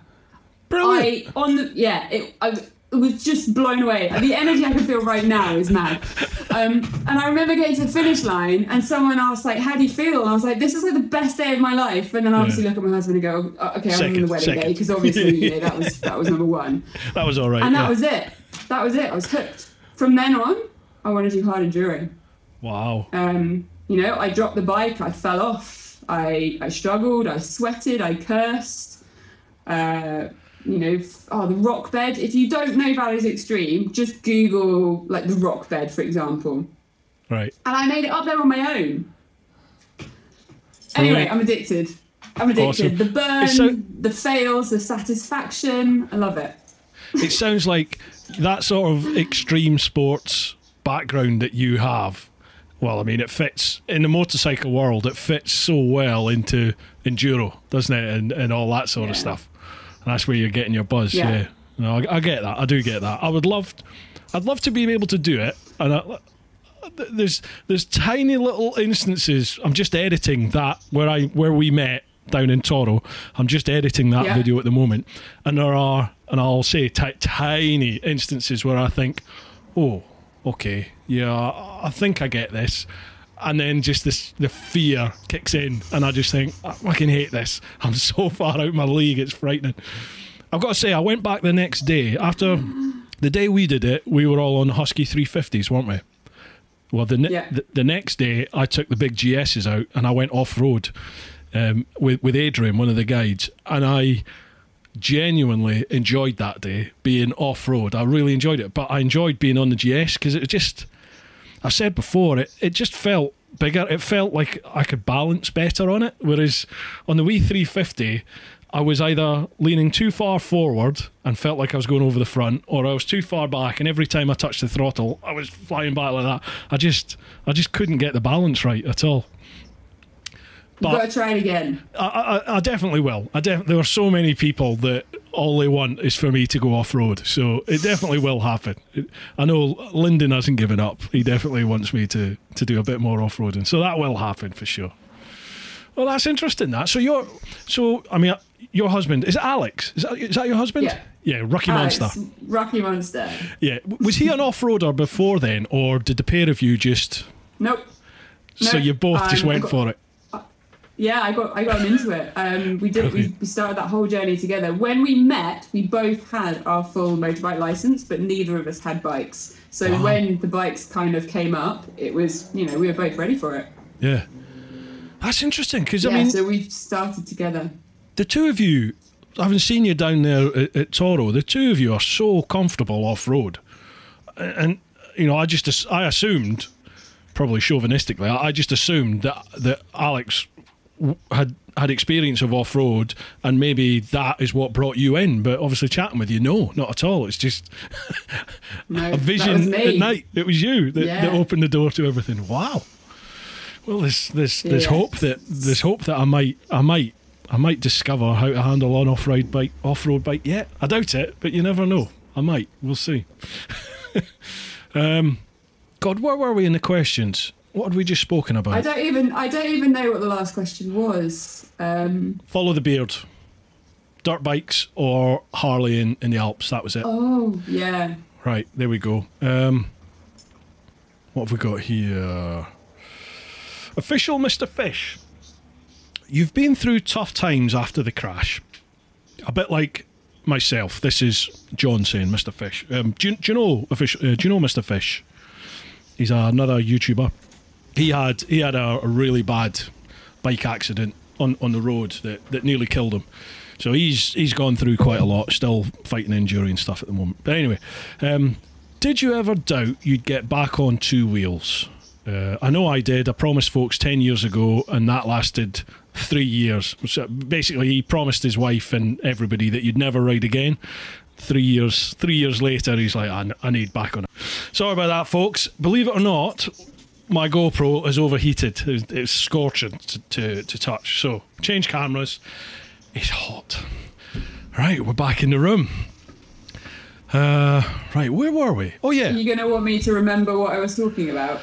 yeah. Uh, I wouldn't worry about it. I mean, we'll just do a hard. It'll be a hard cut in that one. You know why we've done the hard Yeah. cut, folks. So, uh, I think the last question we started was with John, official Mister Fish. He said, "You've been through tough times after the crash. Um, did you ever doubt you'd get back on two wheels?" Excuse me, pardon. Ah, yeah. So I was. I think I was saying that you, you things happen in life, and facing your fears. I okay. I grew up riding horses. I was really lucky to be able to be around horses as a kid, and I always remember you'd fall off, you get back on. You know, you don't fear it. You fall off the horse, you get back on the horse, Yeah. and you keep going. And Yeah. I think I take that approach with with other things in life. And while I didn't have motorbikes at the time of the accident, um, I was never not going to get back bicy- bicycling, cycling, Cycling, even. cycling, you know, and, and the, the motorbikes were natural. However, I have to say, I was a horrific passenger for about three years. Hmm. I would scream randomly whenever a car came from, from the, the right side, which was instant back to the accident. And my poor husband would have like jumps out of his skin as we're driving along because I would just freak out in Yeah. the car. Phantom Actually, braking. I was better. Oh gosh, yeah, yeah, I was That's exactly the braking same. all the time. Yep, yep. But what was what was interesting is that I was better when I was in control. So if I was driving, then I was more comfortable because I had control of the vehicle and what was going on. Um, but I also actively avoided situations where I was going to be out of my control. So I wouldn't go. I didn't go in taxis if I if I didn't have to. Um, wouldn't voluntarily go in someone else's car unless I trusted them. Yeah. But what I didn't realize, I didn't know that at the time. It was only through you know talking and having therapy, which you know mental health awareness. It's okay to be not okay, and I can't emphasize that enough. I had help helping me through the accident and getting over it, and it does help. But it's painful. You know, it's it's hard to talk about things that are uncomfortable and hurt, but it can really be beneficial. Anyway, hashtag mental health. I think it's really really No, absolutely, hundred percent. Um, and so it wasn't until that process that I was able to reflect and realize how actively I was avoiding situations because I didn't feel comfortable in them. Um, and I mean, the moment I could get back cycling, I got back on that bike. I'm not going to lie. I didn't put it off because I was scared. I wanted to cycle again. I wanted to feel the burn in my legs, the you know the the saving of petrol, the not sitting in traffic, the getting to work having done your gym workout without even having done anything in your day. I wanted all of that. Yeah. But man, I had tears on so many of, of my rides where a car. I I mean, as, as a bikeless, a bikeless, what is my language? What are you drinking? yeah, I'm on a on a cider now. It's obviously a strong one, hey. Um, as a cyclist, unfortunately, society does treat you like the you know the not allowed person on the road, or you're somehow inferior because you don't pay your road tax, which actually is emissions tax, right? Um, and so you do get pushed against the curb and treated like you're not meant to be there. And every time you I go out on a bike, generally there will normally be some kind of encounter that will give me a flashback to the accident. Yeah. Um, but I've just got stronger at dealing with that. Like it, it's okay to have those moments, and it's okay if you need to pull over and have a little moment to process it and, and carry on going. And um, I actually think having the Cardo intercoms back when we first started riding was a really helpful part in my journey on the bike. Um, so, if anybody out there is a little bit nervous about being on the road, intercoms with someone you trust is a very good way to make you feel not alone on the road. Okay. You've got the safety factor of four eyes. You know, you can talk and communicate. Yeah, you can yeah, warn yeah. each other. You know, do you see that buggy up there? Have you seen the dog? Uh, car coming on the right. You can be each other's as eyes. Um, and you can always also be there chatting. Hmm. You know, I've had moments where someone's pulled out on me and I just wanted the, the earth to eat me up and take me off the bike. What on earth am I doing on a motorbike? Like, I nearly died. I still hurt from that accident and I'm out here on a motorbike. But, you know, Rocky Monster's in the helmet being like, don't worry, deep breaths. We can pull over if you want to. You're okay. You're okay. And that's was really helpful, I think. Yeah. Um, I love how far away I get from the question. I don't even know what the question was again. do, you, do you know genuinely that's what I love about about this sort of media that like podcasts it's, it's conversation isn't it and I, I love like, I'm a big Joe Rogan fanboy and I, they, they call it you know going down the is it the rabbit hole or the rabbit warren and I, I love that because that's just what a conversation is isn't it you start off with, in one direction see where it takes you. Uh, and I love that this gives you the opportunity. Spend three hours talking utter shit but it's it's it's shit that a lot of people probably think well do think about and they do contemplate. And you know the feedback you get off of people is like oh god i'm glad you brought that up and i do that i do this. So don't worry about it. Just we just chat. Um no it's interesting now i know what you're saying about the whole mental health awareness as well is that i I'll put my hand up. I used to think when you heard about depression, when you heard about all that, I used to think that's for the weak. It's for the weaker mind. It's not me. I'm I'm strong. I can deal with this. But I I really and again I've never hidden it. I really struggled when I came back from a world trip. Really struggled and I didn't I didn't cope with it for about a year, year and a half, two years probably, where I was just lost, lost, and, and I I got in a bad place, and it, it was only finding like the overland event the hub event all these different little events where you get collectively people people who've been in that scene people who've been away and done these amazing trips and they're all together.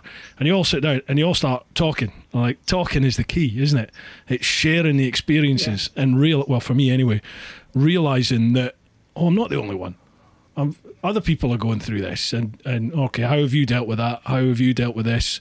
Do you ever feel like this? And and it's totally true isn't it? Talk. Just if you're feeling that way talk to someone. Drop me a line. Drop Vanessa a line. Just hope you don't Yeah. mind me saying that but just drop someone a line. Just I, I lost a good mate quite recently and um, it was through mental health. And you just think if you just reached out you know just reach out and you never know what might happen eh it's just I never I never got that bad but but it's it's horrible to think people get to that stage where they think that's my only answer it's my only way out here so yeah you're not Yeah, alone folks think reach out yeah, reach out and and the person that you reach out to isn't Hmm. necessarily the person that you might think it should be. Hmm. The closest person in your life might not be the person that you feel like you can open up to. Hmm. I feel I'm very lucky that with my husband I can talk to him about absolutely anything. Yeah. Poor guy, um, but I can. well, I'm the same with my wife she's she's a special person yeah you can open up to them But actually, in, in some of the, the the moments in my my journey from the accident, the person that I've spoken to at various points has, has almost surprised me sometimes. That sometimes it's someone that you would least expect, and it could just be the, you know, the lovely chat with a stranger on social media that brightens up your day. Absolutely. And yeah, my my inbox is always there. So anybody, always here. I, I'm I'm sure you're probably the same as me, but it's it's the it's the feedback you get from from stranger oh, strangers really effectively you know people that follow you on social media some people reach out to you don't they and and they tell you what they're going through and how your you know your your story or your video how it's impacted on them and how it's helped in certain ways. And you just think mm. okay now that was never in my mind when i created that and i published it. But to know that you're having such a a positive effect on on on people is is very humbling, isn't it? But it, it really does make you think, oh man, yeah, I'm gonna I'm gonna keep doing this because it's having an effect, definitely. It's it's something of this. It's it's an aspect of this whole social media life that like we now share with everybody is it's not something I ever contemplated before. It's uh, it's something that's just sort of hit me after well what's happened's happened and it's yeah I, I, I like it I like to know that you can give something back sounds corny but it's it's true Yeah, I think for for I think for you as well, but um, with with your background, but with, with my background with, with the accident, it's it's amazing to think that I can do something or turn something so negative into something so positive. Yeah. And if I can help other people with the battles that they're facing through the learnings and what I've gone through, that makes everything I've gone through so worthwhile. Oh, absolutely. Because I'm helping other people. Yeah. And I get so much energy from that. I love it when people message me and share their stories and chat and yeah yeah me too it's great. me it's, too it's a really nice environment. I feel very lucky. Yeah, yeah. It's weird because this, like, I'll probably no, I probably won't actually because my community's my community's very like-minded, same as me. We tend to you say it how you see it, and there's never offence caused. You know, if if you mean offence, you'll say it to somebody's face. So the term "pink and fluffy" is not meant like in any derogatory manner. But I never used to be pink and fluffy. Do you know what I mean? For me, it was just like I kept my feelings to myself. You just crack on and you get on with it. But I've definitely found the older I've got and the more you go through, I I, I don't know. I just I've I've I've, I've become a hippie. it's like I'm I'm definitely someone that's much more open to like alternative thinking, alternative ways, much more in touch with their their emotions than I used. I never used to be like that. It was just get on with it, crack on, buck up, and get on with it. That that was what I used to be like. But you know, you were saying mm. about talking with complete random strangers. It's it's funny. My old job in the old bill, I used to be in diplomatic protection, so we used to do like number ten, Houses of Parliament, all the embassies, consulates, all that sort of stuff around London. And it's generally it's it's stag duty, so you're you're on a generally you're on a fixed post with one other officer, police officer. We had mm, generally had guns, and you'd just be stood there for anywhere from an hour to two hours, maybe even three hours occasionally. So you talk about everything and anything, everything and anything, and sometimes it can be from somebody from a different base and a different team. So you might never have met these people before, and you'd be amazed at how open two roughy tufty gun coppers can be. Just stood there talking about everything and anything you can think of, and it was it was weird. It's like you find yourself talking about everything we've chatted about. You'll find yourself chatting chatting about, and you know, never in a million years would you consider talking about a lot of these things with your mates or your family, but just because it's hmm. random punter there with you, you'll chat away with them. Yeah. so you got your own counselling on post, getting paid for it with a gun. Right, Whoa. let's let's get back on track with questions. Uh, Jack Dino Wood, I think that's how you say. it. Yeah, Jack Dino Wood. My better half comments that the biking scene from the outside seems, uh, God, my, my pronunciation, misogynistic. It's not something I've ever experienced, but I think it would be good to hear a first-hand opinion. I'd like to buy her a woman-only training day to introduce her to two wheels in the hope that it's more comf- a more comfortable environment, but is that misogynistic? All help advice appre- uh, would be appreciated. So, is the biking community misogynistic? Do you think it's like anti women, derogatory towards women? I'm assuming that's what misogynistic means. Yeah, I'm taking the same interpretation. I think it is, yeah. Um, I think the reality is, and I'm someone that comes from a background of different extreme sports, is hmm. that a lot of these more extreme, out there kind of things tend to be more male dominated. Mm-hmm. Then I don't know whether it comes down to, you know, the something in our male female genes. Guys tend to there just tends to be more guys doing them. Yep. I don't think being male dominated necessarily means that it's anti women. I think for some women that just makes it feel more intimidated. Yeah, I agree. Because they might be the only woman racing at Valleys Extreme, which I was. Yep. Um, but I think that there are some incredibly supportive guys out there. You'll always get the odd absolute D head, to not swear, who you know wants to do free. wheelie past you, wants to do a wheelie past you, rooster Yeah. shit in your face. I like how I can say the S word but not the D word, um, and just you know they'll see a ponytail and they'll have to overtake you, even if it means they fall off at the next corner because Hmm. they can't actually keep the pace up or they. There's always those egos, but you get that in every single walk of life. I think my best advice for a boyfriend partner trying to get a girl into motorcycling is to remove the laddiness from it and have some dedicated time with them. A training day is definitely a really nice idea if they're game with it because they're going to be in a very controlled, safe environment with someone who can teach them all the basics and make sure that they're comfortable.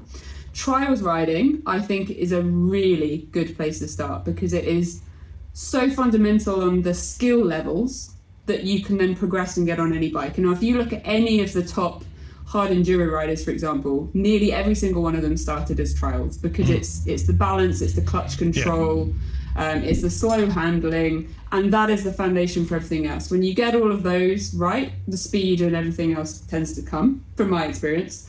Um, and so I think that is a very friendly way to get girls riding. And I also find that the trials riding scene is unbelievably friendly, supportive, welcoming.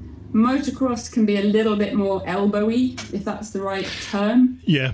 Um, And I think trials is just quite a nice, safe environment. But I think the key is that if they're wanting to take it slow and go easy, give the time into it. So the way I kind of look at it is if this is someone that you want to spend your life with, having a slow snowboarding and skiing is another is a really good parallel. Okay, so say you want to get your partner into skiing, you want to go on a skiing holiday and disappear off and do all the blacks and the reds and all of this kind of stuff, and leave the girlfriend or the boyfriend back at the bottom of the slopes doing the baby stuff. But actually, what you probably want to do is dedicate that holiday to getting them enjoying it and doing hmm. it and coach them and teach them.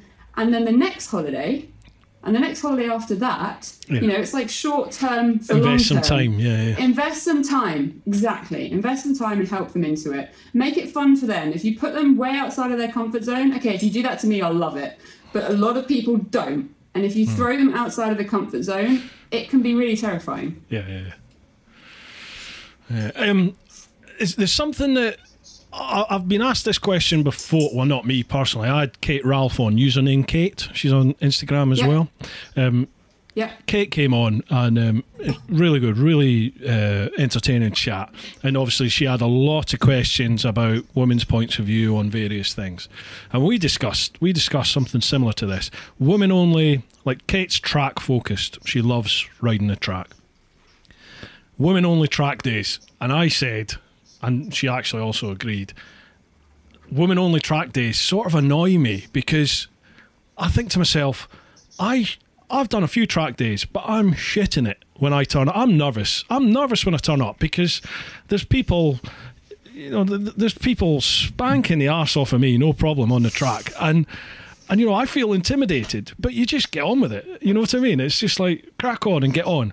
So when I see the women only track days, I'm like, hang on a minute, surely it should just be a novice, you know, a prop, a genuine proper introductory day. That's what you should have for people who are never done it before. They want to have a little taster for it, and if you've got any experience of it before, you don't qualify. Just, just Yeah. that is that not a better way of getting people into the sport? Just saying it's a novice day. This is an introductory day. In you come, you know, and anything goes. Everyone's everyone's in the same boat. Everyone's shitting it because whether you're male or female, you're going to be the same. People are just going to be pooing themselves. Pooing themselves. Do, do you know? I mean, it's it's Yeah, like even. well, I, uh, Go- so go on. I, I have to say I'm not into women's only things. I Hmm. I don't feel like it's a comfortable environment. I like the company of males. I enjoy the growth that you get from being around people that are considerably better than you. And Yeah. at, at a women's track day, you're still going to get really awesome riders because there are some incredible female Hmm. Oh, God, yeah. riders. Um, but I I love going out. Like if we take hard enduro, going out with a group of guys who are absolutely nails and make it look like I can barely even ride. But that pushes me. Yeah. They they can see where you are. They know where they can push you, where they can't. They can throw tips in and help you out. The best way to progress is to ride with people better than you. If you ride with people the same or lower, th- there's no elevation. Um, and I'm yes, I personally am not a fan of women only things. I think if we suddenly started saying it's a men only thing, people would start going, well, well why can't the Yeah. women go? That's not Yeah, fair. the double standards is I think you- what gets yeah, people. You've got to go by the level. And if you're hmm. novices, let's get some novices together. I totally agree with you there. Yeah, it's like it's like the whole the whole race thing and the sex thing. Take that out of it. Just take that out of it and just put it on ability and what type of person. Novice, Yeah. advanced, buff. Everyone's happy then, aren't they? And then you're not creating a divide. Yeah. So just Yeah. crack on. Yeah, yeah.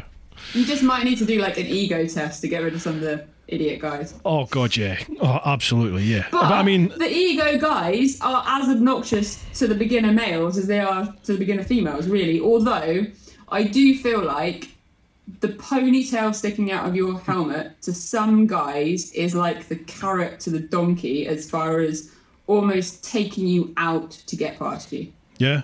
And I've experienced, yeah, I've been full on like battered into a bush before, like full on crash where I was like, oh my god, am I actually okay? Hmm. Just because that guy couldn't tolerate the fact that there was a girl out there. Um, Yeah. and yeah, anyway. Yeah, Anyway. no, I'd 100%, I'd You get that 100% in get that. everything. Yeah, uh, of course you do. Yeah, competitive nature in some people is just ridiculous, Yeah. isn't it? And yeah. Right. I actually um, have a, a fun a fun story from my cycling days. So back when I used to do the the mountain biking, I used to go to Afan in South Wales quite a lot, where um, it's downhill mountain biking. And back then, I was doing 85 miles a week cycling as standard, just doing my commute. So I was really really fit. And Afan is a really a quite a long single track ascent. And I always remember I've got a pink mountain bike. when we were trying to find me a mountain bike, my one condition was it can't be pink. right. But back then, when we got it, which was probably nine years ago, there weren't so many, you know, small, lightweight female frames. So I got what we found secondhand on eBay.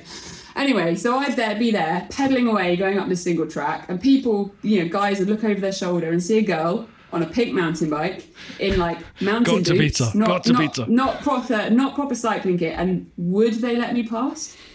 And they would actually get themselves to the point this happened at least i don't know probably four or five times in, Yeah. in my memory where they'd get themselves to the point that they were going to have a heart attack just to not let the girl go past and i just think you know in modern times girls are allowed to be out here rocking it and being fit as well you know Like a bit. you- oh my goodness look you've got a beer delivery See, I told you my wife's a special woman. Thank you.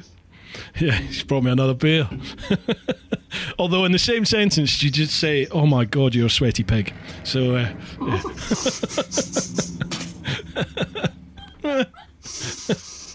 no, I get, I get that. I, I, I understand what you're saying there, but then I've, I've experienced that on the track when just other people, and I'm assuming they're blokes. I'm assuming they're blokes, but other people just get they get this the bit between the teeth. I've got to overtake you, and then I've had it when I'm on a like I'll take my GS to the to the track occasionally. And people do not want to be overtaken by a GS, so it's like in the corners where the GS can can battle with like other novice riders, then Yeah. people won't they won't give up. They won't let you by because it's like that's a GS. You're not you're not coming by, and you're like, oh come on. Now obviously in the straights they go, but It was actually in the Alps on the Harley. It was brilliant riding. So, I mean, my, my street bob, people think you can't put a Harley over. Hmm. Freaking go on YouTube and watch some Harley riders. You can throw Harleys around corners. Oh, God, yeah, yeah, And yeah. they have some serious torque pulling out of those corners. Yeah. Like the power. And I've done um, like stage one, two upgrades, so cam push you? lifters, all done it myself on Harley. So she, I reckon she's about 115 brake horsepower now fly me. she's she's powerful and out of those corners when you've got these guys in their four leathers and, and yeah, their, yeah. their sport bikes it's brilliant like chuckles all the way I was saying, but before I'd ever ridden a GS, my first proper experience of a GS that made me go, "Oh hello," was I was out early, early morning during the summer. I was out on my Gixxer Thou, and I was going through a wee village, so I was toddling along at sort of you know 30, 35 mile an hour, and this GS pulled up alongside me, and the geezer, the geezer had the adventure style, what was like a motocross lid actually with goggles, but he was wearing you could see he had body armor on and a like a Dennis the Menace red and black, excuse me, jumper over the top, jeans, what looked like rigger boots, you know, the offshore work boots, and what looked like what looked like gardening gloves. You know, I just looked and I thought it's not the standard GS sort of GS one piece suit that they all wear. I thought, oh, that's interesting. And he just looked at me like that, nodded, and as we as we approached the sort of end of the village, he just popped the GS up on the back wheel and sat and stared at me, and I was like, oh, okay, this is going to be fun. And as soon as we hit the nationals, we went for it, and I battled with him. Obviously, the straights. I had him, but every set of twisties, he's right up there behind me and he's wheeling it all the time. We end up coming up to some traffic lights and he, he endoed it to the traffic lights. I was just like, wow, that's pretty damn cool. That and it, that that did change. That changed my um, that changed my viewpoint of GSs. So if you're that bloke, I'm assuming you're a bloke, maybe you're a lady. If you're that person, thank you because you've put me down this path. um, right, let's get back on to questions. Nick, uh, nicking Nutsford. My question: Pink Floyd or Bob Dylan?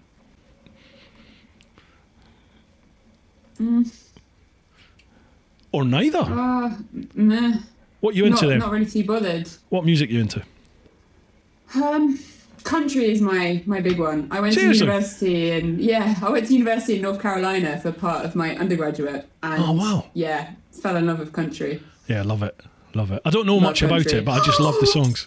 What? Wait, wait, wait, wait. Okay, you've got to go on YouTube and search for Ryan Johnson, same boat. I'm going to speak to the camera. Ryan Johnson, same boat. Ryan Johnson. I'm in his music video. Are you? Yes, he, Go on, he sent me happen? link like yesterday. So, okay, it's lockdown. He's this quite new, upcoming country music star in America who I totally got a man crush on. Um, Ryan, if you're watching this, you know it. It's fine. I've got I've got a crush. Your voice just does it for me. I love it. You've got amazing songs. I love you, lyrics. Rocky Monster. You're my crush. yeah. yeah, sorry, Rocky Monster. You can probably hear me as well. Um, but anyway, he's got um, this new song, Same Boat, that he released during lockdown and wanted to do a video. Hmm. And the, the, the lyrics of the song are all about the fact that you know, generally in life, we're in the same boat. It's quite it's quite a beautiful song actually. And so he put a post out saying, right, I want to make a music video and I want to see what everybody's up to. Hashtag tag me in your videos, and I'm going to make a you know music video using everyone's stuff. So yeah, You did I'm it. like hashtag, hashtag, hashtag, and yeah, you've got to watch it and count how many times I'm in it. I'm not going to give it away.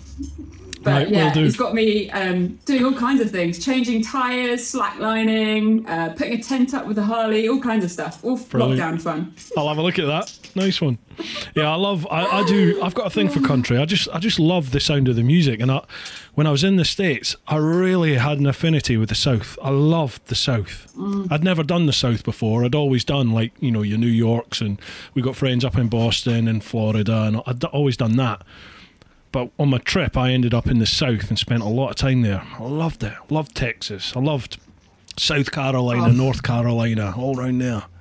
And the roads all up around North Carolina and Tennessee. Fantastic. Oh. Tail of the Blue Ridge Dragon. Parkway, Oh, man. Smoky Mountains. Stunning. What did you do Yeah, at uni one then? day I'll go back. So my undergrad was international business studies. I did Mm-hmm. my second year, half of it in North Carolina at WCU. That was absolutely incredible. Yeah. I did my third year working in marketing and PR in the Bahamas because someone's got to do it. Uh, and then I came back to the UK and did my masters in public relations.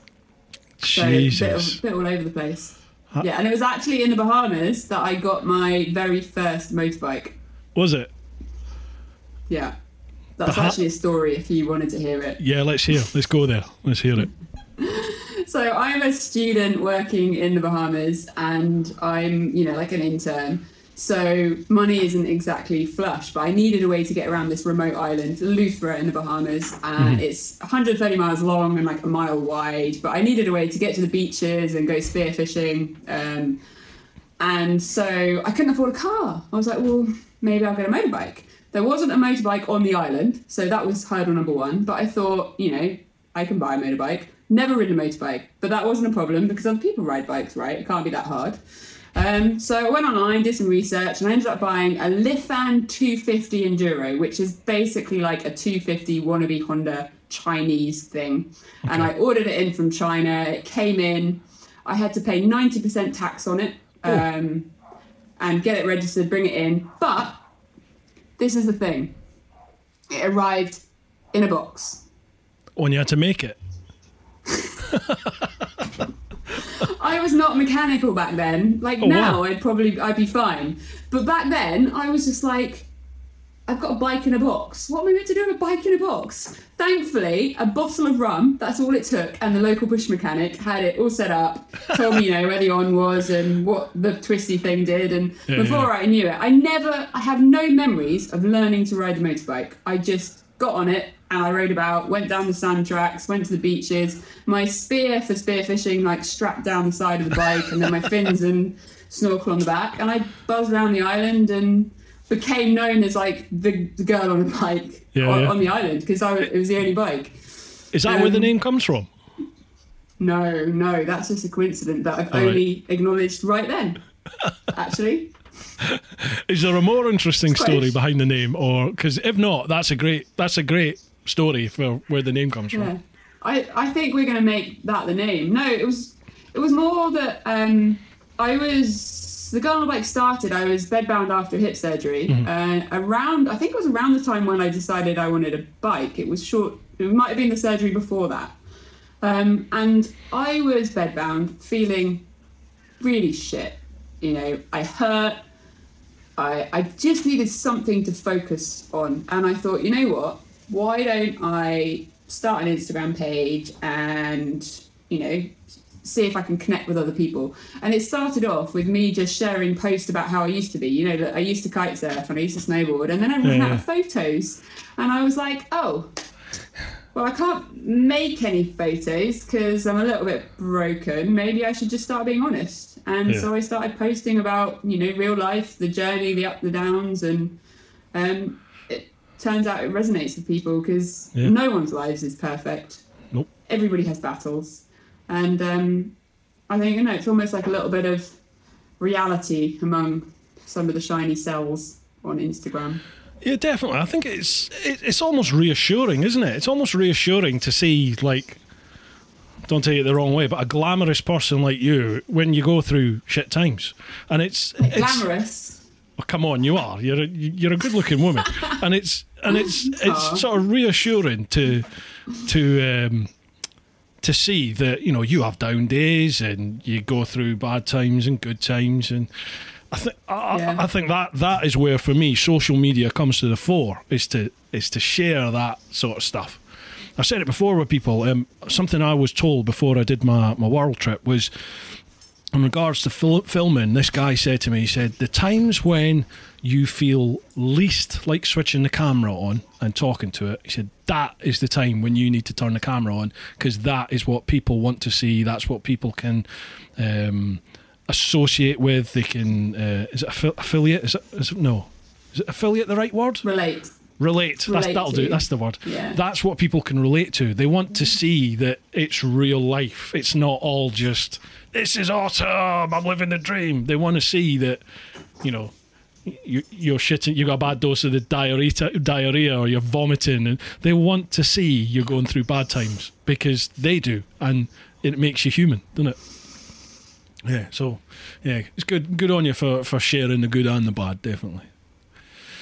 Right, another question. Gavin Fraser, thirty nine. This is for Vanessa. Are ah, we've already covered this. Are you planning to do the Dakar Rally in the future? If so, what would you do to prepare for it? Okay, so Get really, really, really, really fit and do loads of navigation and get really, really, really fit.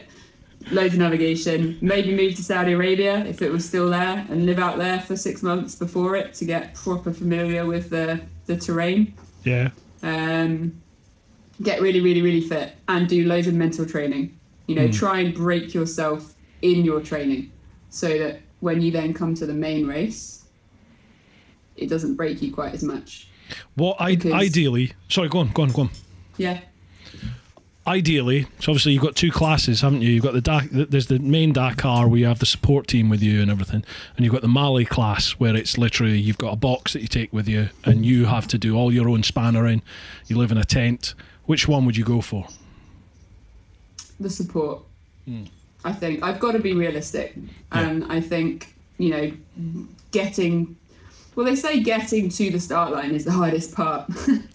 um, well, yeah, well, the, the amount of things you've got to do to qualify, the amount of money Yeah. you've got to raise to be able to Yeah, yeah, get yourself into that position, I, I can kind of see it, and um, I think I'd want to put myself through the most most probable chance of getting to the finish line, and Yeah, I think uh, I don't need to be stupid about it. You know, Mm-hmm. uh, particularly with I can guarantee, absolutely guarantee that if I get to do the Dakar, I will be using a physio lab icing pack on my hip every single night. I will need, you know, a lot of physical support to get my body to keep going Mm-hmm. because I know.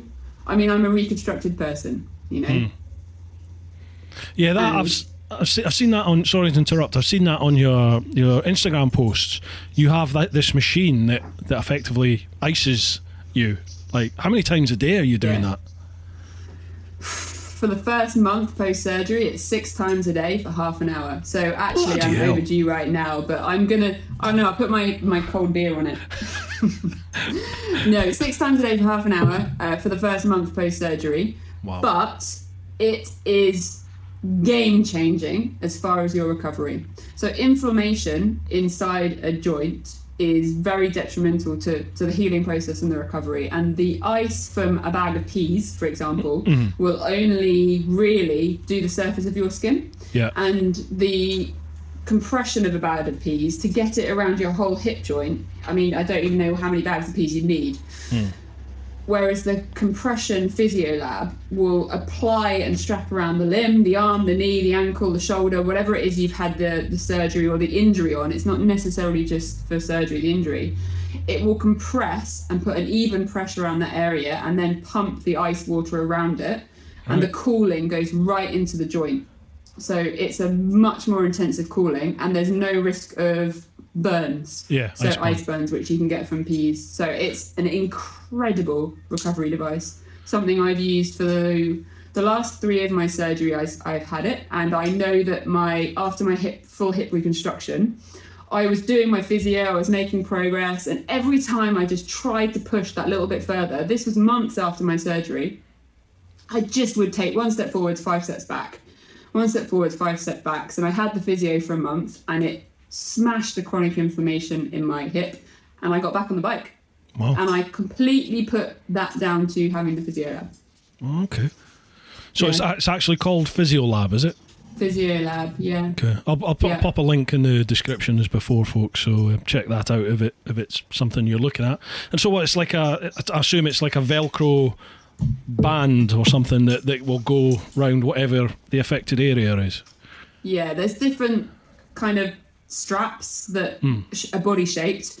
And yeah, you strap it on, and then you fill a little container with ice and water, and it pumps that round. So my poor freezer at the moment is on turbo because I'm using probably, I'd probably say five liters of ice a day, Gee maybe whiz. six. Lots of Tupperware tubs filled up that I just smashed. Yeah, I bet. I bet. Blimey. But if it's doing the job, fantastic. Yeah, good. Yeah.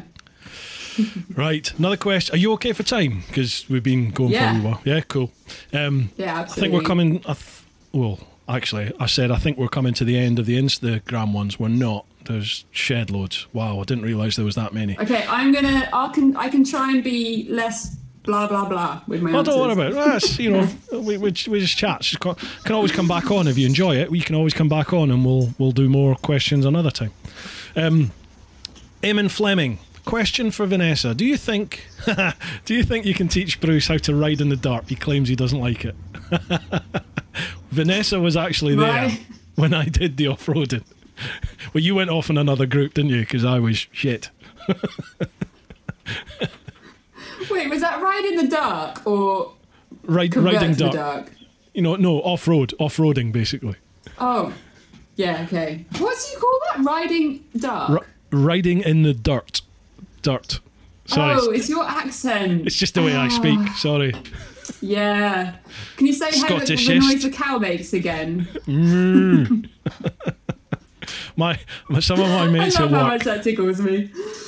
some of my mates at work used to get me to say there's a there's a an expression that, because being Scottish we roll our R's. You know, you, you you roll the R's when you speak when you speak, and they used to get me to say I can't I can't say it, so I have to say it really slowly. Purple, burglar, alarm. But if you like if you were English, you'd go purple burglar alarm. But but if you say it with me when I roll my R's, if I say it, my tongue basically just ties itself in knots, and so they used to get me to say that. or I had when I worked when I worked at Peckham Nick Peckham Police Station. I used to get called into custody sometimes, and they'd be like, "Bruce, cell six or like cell two, whatever it is. What are they in for?" You'd look, and they'd be in for murder.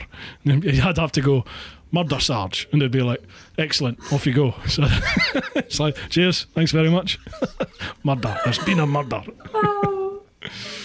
Um, yeah. So, Eamon, uh, I think I'm way, way beyond any help from Vanessa. No, I'm up for the challenge. Let's do it. Shush! Don't say that. It'll, it'll, it'll put back your Dakar, your Dakar, um, your Dakar. Uh, what? Uh, what's the word? What's the word? It'll put back your progress towards the Dakar about eight years. So don't worry about it. It, it will be worth it to get you off roading. I've got to do. I do have to do it. I've got to do more. Let's of it, do sure. it. Let's do Well, it. I'm heading. I'll be heading back down to see Lyndon anyway at Toro. So um, if you're back down that way, we'll do it. Sounds right. good. Gavin Fraser, 39. This is for you, Bruce. Uh, I was looking at your starting videos for the Round the World trip. Have you ever thought of doing a new Round the World DVD? Um, actually, there's a few people have asked me. DVD. yeah, I know. Who, who's got a DVD these days?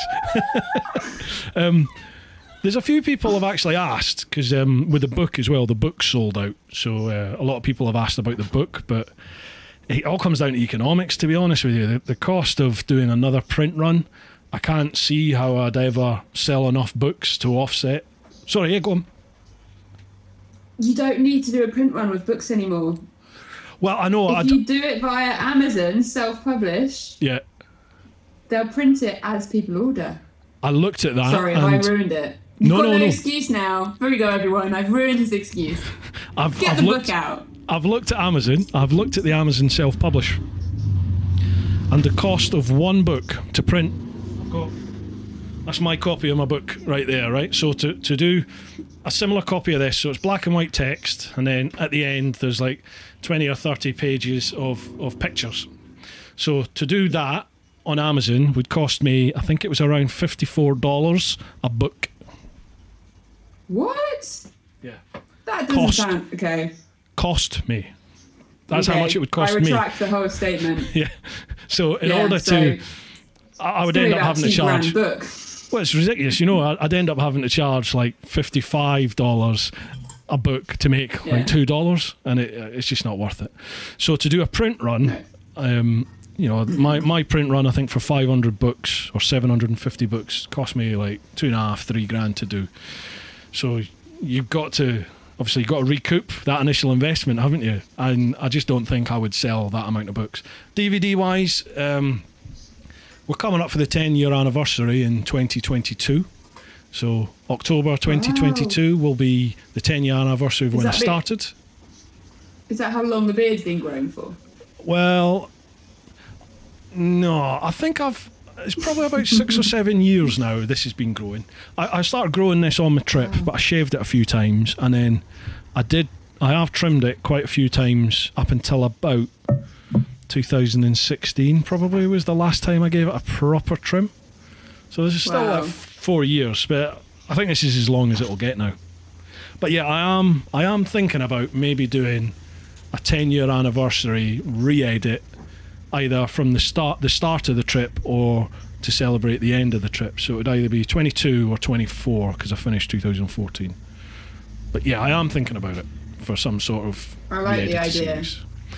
just we'll, we'll see we'll see I don't know and for, uh, Gavin's got another question for you for Vanessa would you ever think of a round the world adventure and what bike would you use Gosh. Um. You sound like you've done a lot of travelling anyway but have you done much travelling on the bike Um. I, um, I don't really know how to answer this actually. So I'd love to, but I don't think I'd get bored. But the sort of terrain that I ultimately really want to be hitting, I'm so addicted to hard enduro. You couldn't go around the world because you know a little two-stroke engine. You'd be on the side of the road doing rebuilds every 35 Hmm. hours. I mean, it would be it would be ridiculous. I think I would love to do some big trips. So, like when I was in Bolivia with Nego Adventures, we did two and a half weeks and we explored the Bolivia and did some incredible riding and absolutely loved it. I loved every second of it and I didn't want to get off the bike. But I like to be able to then just jump on a plane and, I don't know, go to Iceland or yeah go to Ukraine or come home and be in my own house and be in the garage and Yeah, see yeah, my family and then disappear off again and kind of have the best of both worlds. Like I'd love to do some mega trips and I've done some like awesome road trips. So like last summer with Tour One, um, rode from here down to Croatia, ferry over to Italy, back round three and a half thousand Nice. miles, and it was incredible. That was on Harley. Um, but I don't know. I just I, I I don't think I could see me doing it because I like the variety. I like Hmm. mixing it up a bit, I suppose, and I also like you know I like seeing my family and friends and home as well. yeah It's a bit, of, you- a, bit of a dull answer, really. No, not at all. Not at all. I mean, it's. I think to to do a round the world trip in what most people assume is a round the world trip, where you start and then you you come back to the same starting point X amount of time later, having travelled the world. To do something like that, you have to be of a certain. You have to be a certain type of person anyway who doesn't mind being away from loved ones for that length of time. It is a little bit it is a bit selfish mm. because you are away from your loved ones for that. Even if you haven't got a boyfriend, girlfriend, significant other, whatever, you've still got family generally, or you've got friends. There's people there who value you, and you're still away, and they're going to worry about you. So it, it is. I think it is inherently a, a bit of a selfish thing to do, but not not in a bad way. I think nobody will ever, no one will ever think bad of you for doing something like that. But you have to want to do it. You know, you, you you've got Yeah. to.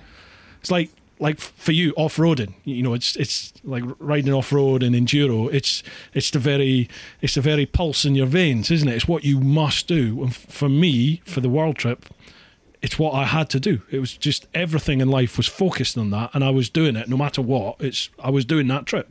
So Yeah. Now I get asked a lot, would you do another one? And I don't know. I would like to be on the road again, but I think I'm more along your mindset now in that I'd like to go and do a bit of that, do that, and then come back and have a bit of time at home doing a few things and go away and doing another bit. I don't know if I don't know if I would do the whole head off and come back two years, five years, ten years later thing. I, I don't know. I d no, things might change in life. It- that I feel like will. it's So I, you lo- I lost you there. You're frozen. yeah. I think you're frozen Oh, in a really back. funny face right now. You're like frozen. Yeah, you've come back now. Yeah, yeah, you're back to me now. Yeah, there you're back. You had a good frozen face, by the way. Good, Um, I think I think it probably comes down to like all or nothing. And with Hmm. life today, it there are so many motorcycle rental companies and things that they weren't ten years ago or, or Yeah. further back that actually don't have to do all or nothing anymore. You can, you know, have a normal life with a job and save up and go on an adventure, come back, go on another adventure and, and dabble and kind of make the most of all of it, but not having to just travel on a motorbike, which Yeah. I think that's kind of my approach at the moment. Yeah, definitely. Nothing wrong with that. Absolutely nothing wrong with that. Ah, okay. Studali.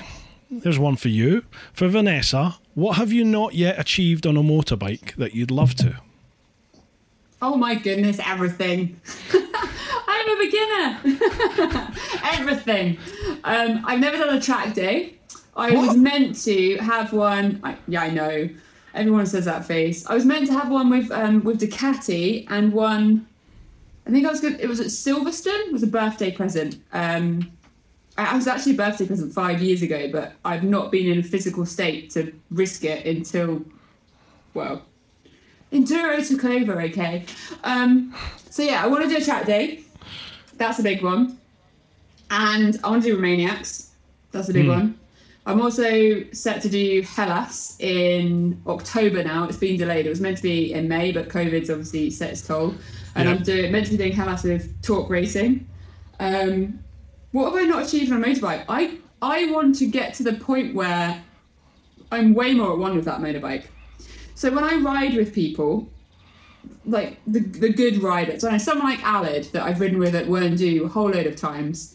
He's That's the Triumph uh, guy in Wales, isn't it? Is that right?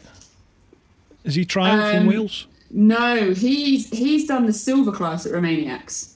Ah, right. He's he's not got a massive social media account or anything, um, but he should because his riding is just incredible. And riding with him, I've learnt so much. But you just watch him and you're like totally in awe. How are you doing that on a motorbike? Or even when you watch someone like Graham Jarvis, but. I think Graham Jarvis is that next level, or Toni Bou. It's that next level where you look at it and go, "That's that's not even realistic." Like I can dream. Were you watching? Were you watching Graham Jarvis's Instagram during lockdown when he was just systematically destroying his garden?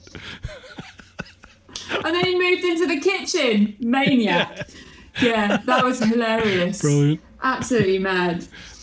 Um, did you see any of Toni Bou's stuff? He's No. the 20, I think he's 26 times world trials champion. He Wow. is someone to look up, but he did some insane trials riding in his like penthouse level apartment in Andorra. He's someone that I've met and ridden with in Andorra actually. And he's on this trials bike. He gets out of bed and gets on the trials bike, and then he pretty much does his day on the bike. Wow. Like he goes down his staircase, he balances on the bathroom sink and cleans his teeth. I mean, it's the sort of next level riding that, that Wow. there's, there's people that you look to for inspiration because it's like absolutely mind blowing, but it's not achievable inspiration if that makes any sense. yeah, yeah, I get you. Yeah. Wow. Who is he called? Uh. what's his What's his name? Toni Bou is the guy, Tony the, Bou, the world, right. the world champion in trials. He's well worth looking up. I mean, he's got millions of, Yeah. of followers, and Yeah, uh, you'll that out. have you'll lose yourself watching him. Cool. Mental. Right, next question. Uh, Rabi7302. For both of us, your top, ah, I like these ones, your top five dinner guests and why? They get you thinking, don't they? Gosh. Let's go top three because five's quite a few to think. Excuse me, to think of. Top three. Okay, Rocky then I guess. Monster. Rocky Aw. Monster's always got to be there. Yeah. He's my soulmate. I love him, and I do. He's my partner in adventure, so he's going to be there. Okay, you're, you you do one. We'll, let's alternate, and it gives thinking My time. wife. She's my partner in adventure. She's my Oh! soulmate. I've got to say that now. She'd batter Oh, me if I didn't say her after you've s- said that. I've stitched you up. I'm sorry. You have. Obviously, it would be my wife. Obviously, obviously. What's your number two? Oh, Number two. Uh,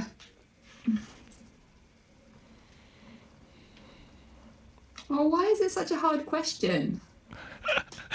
Uh, mine's slightly unfair because I've we've been asked this on another podcast, and I stand by the one of the ones I remember, and that's Muhammad Ali. I would love to have Muhammad Ali on to have a chat with him.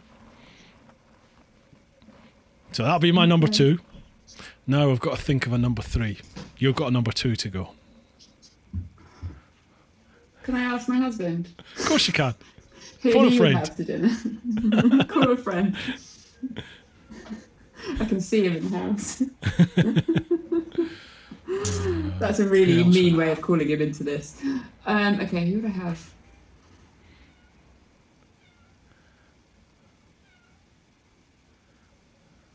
I don't know. This is awful. Okay, what thing is- things that I'm like?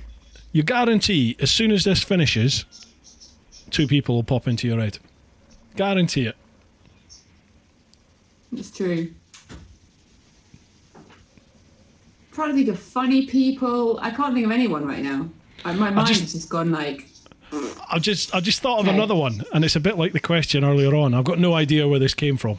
I do follow him, Okay. but but I just thought The Rock, Dwayne The Rock Johnson, because I think I, this comes from Joe Rogan. This I think The Rock should be running for pe- president. If Trump can get in, then The Rock can get in, and The Rock is a far I nicer person. We can have Rock versus Arnold Schwarzenegger. Well, Arnie doesn't qualify, does he? Because he's he was born in Austria, so he doesn't qualify. Because I reckon he would have got it years ago, but uh, he, he can't because he's not a, a US born and bred. Yeah. Arnie was someone that came to mind, um, but I just feel like we talk about the Terminator all night. But that'd be fine as long as he came to dinner with no top on. I'd be alright with that. Definitely Um, Arnie. Yeah, yeah, yeah. Legend. Okay, I'm just gonna go with Arnie for my number two, yep. but with the condition that he's got no top on. We're not pieces of Um, meat, Vanessa. God.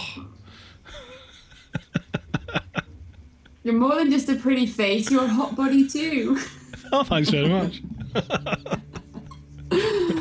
I feel like I need a female now to balance it out. Um, Ah, no, you don't. Don't worry about it. yeah, I do. I want a hot female who's going to come in a Yeah, bikini. okay. Oh God, yeah. Can I come? But you can be in that man of four if you like. Right, you're on. oh gosh, I can't even think of women now. Um, oh, I know. I've just got to think of her name. If she's on Instagram, I might know her.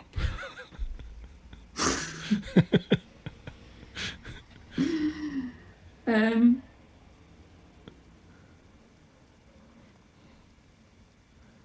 do we like forward, fast forward this bit of video and put like a little sand, you know, one of those sand timers of like. Depends. I've only got about six hours of SD card. This is the hardest question of all of the deep questions. This is the hardest question. Yeah, Because whoever you invite, you're going to be stuck with for about three or four hours. Like it could You- be awful. Yeah, you don't want to appear like a right dick, do you? By picking somebody that people are like, what? Why do you want them there? Yeah. Um.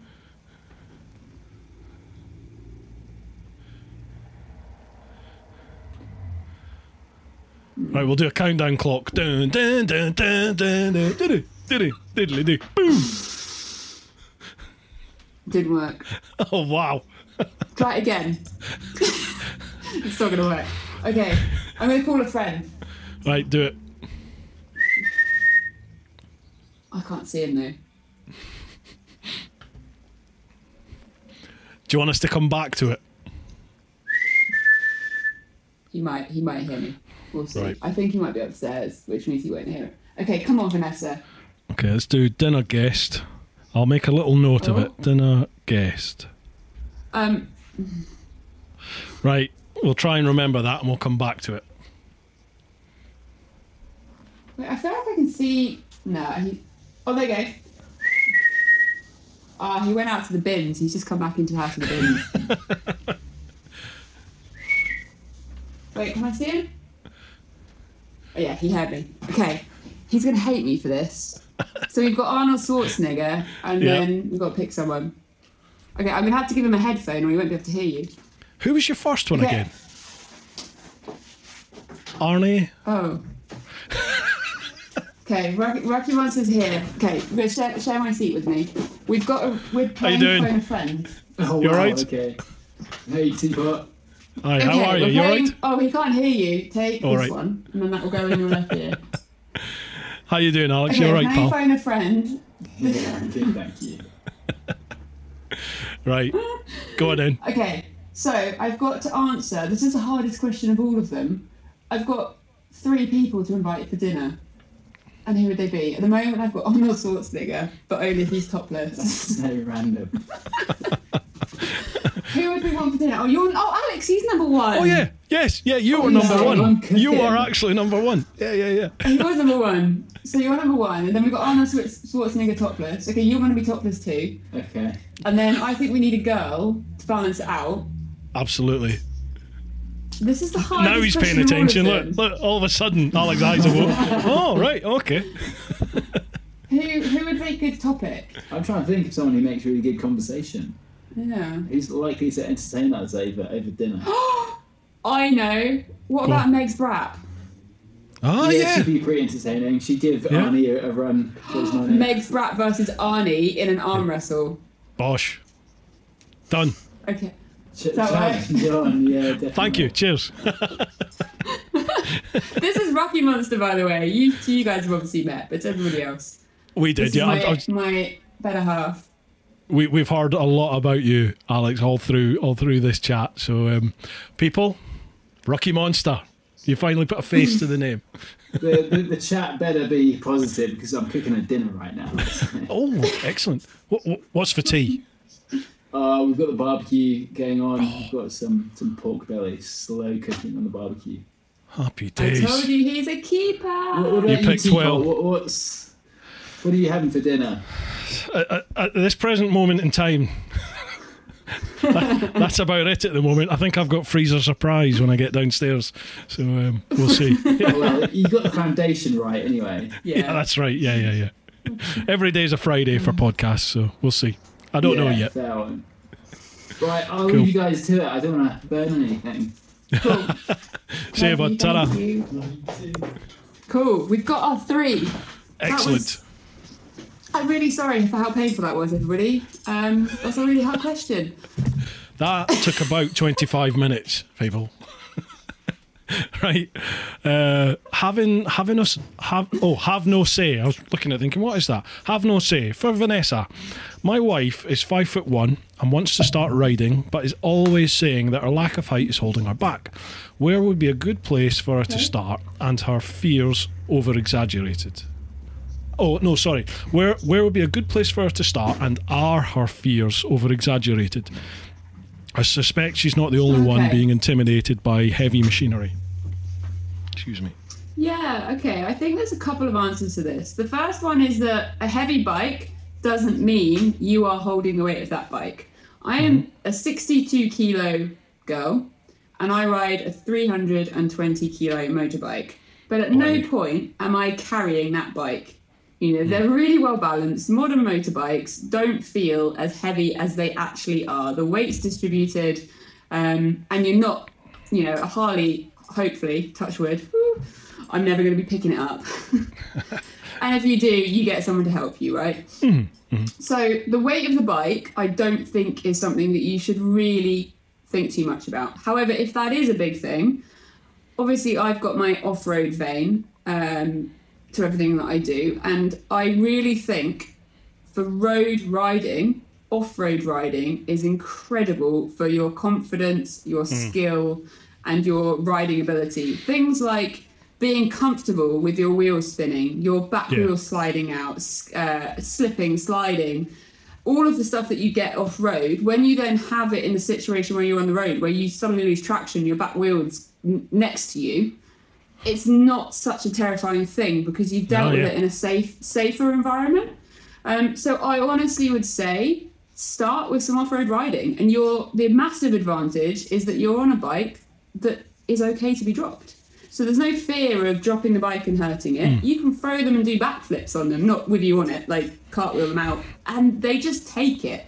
So I'd say getting into again the trials is the one that I really lead to. It's the foundation of all biking. It's it's very slow, safe, controlled, skill based, incredibly satisfying, and then you step your way up. You know, mm-hmm. no one Rome wasn't built in a day, and okay, other than Graham Jarvis, n- no one was born on a motorbike. You know, we all have to learn and start somewhere. So it's just about taking it slow and making it easy. As far as height, yeah, that's tricky because when you are shorter, it's difficult when you can't reach the bri- reach the Yeah. ground.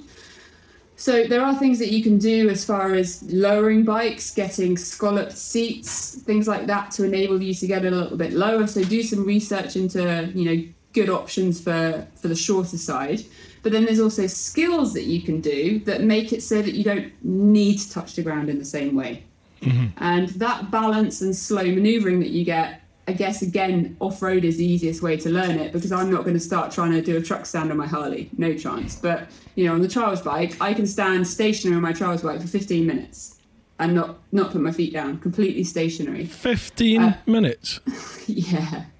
Wow. Yeah, so I, I learned that because after my, I think it was my last hip surgery, I was the only bike time I could get was on a stationary bike. I wasn't allowed the risk of even turning the engine on, so I just would come out to the garage and and balance on the bike. Um, and I got to the point where I was like, okay, I can hold it for 15 minutes now Bloody hell. and that's a skill that helps me every time I ride the bike. So it was Yeah. rehab that has you know progressed my riding, which is really cool. Um, and then I think the the final thing is just not to be scared about it. At the end of the day, if you drop your bike, as long as you're not being silly and going crazy, dropping a bike because you're short and you know dropping it in the petrol station or anything like that, it's okay. it happens to the best of us, mm-hmm. and don't be scared of that. And I think it's like the first week of you, the first day snowboarding or skiing. I think once you've had your first fall, you kind of ride better from then on because then you're reminded that actually it's all right to fall off, it's okay. But, you know, that's from an off road stunt. You know, if you've got a really, really shiny bike with lovely polished chrome and stuff. So, what would you say then, oh, if you're going to go down that route of trials or off roading? What What is a good bike to start with? Is there such thing as an ideal first bike for a beginner doing that, like off road? Yeah, definitely. If you were to start jump on, so I've got a Husqvarna TE 250i, and if you were to jump on a, you know, it's a high performance race bike, you jump on that. Yes, you could learn to ride off road on that bike, but you're going to have a hmm. much harder learning curve because that bike isn't going to be friendly to you. It's aggressive. You can flip that throttle and it will do a backflip.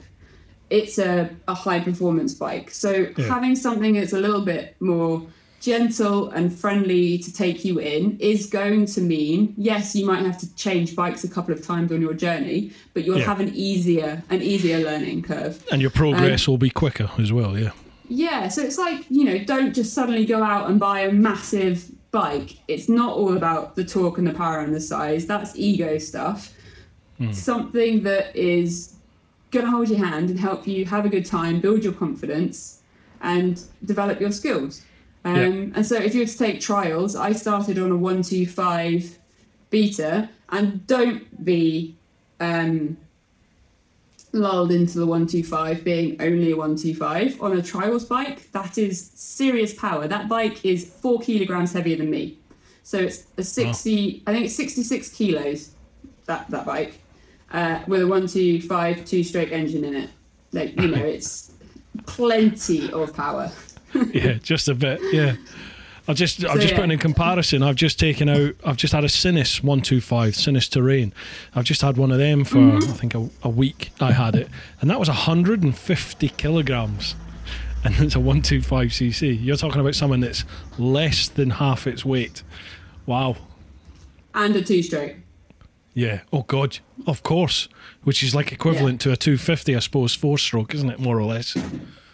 Yeah, it's it's very difficult to do Yeah. direct comparisons, but yeah, Yeah. yeah, yeah. is someone that has amazed me. I had the Sinnis uh, Blade X and the Apache, Right. and I did a day green greenlaning on them. They are great options for first time. If you want something to buzz around town, but then like, ooh, that little green greenlay looks fun. I had such a hoot on that bike. It was amazing. Uh, There's a YouTube Well- video actually of me riding it. I'm actually, I've actually got the Apache coming, and I'm gonna be, I'm gonna be doing some off road on that. So by the time you Please either can listen, I come with you? Please can I come with you? you're more than welcome. Oh, I'm, I'm, either, I'm probably, I'm hopefully doing it with Mr. Fish. Oh no, hang on. Well, I'm I'm promising things. I'm broken right now. I'm post surgery. Oh yeah, of course you are. I'm like I'm doing rehab and barely walking. So yeah. well, you'll be able to watch it anyway on YouTube. So by the time you either listen to this or watch this, I'll probably have already done it. But I am taking the Sinnis Apache off road.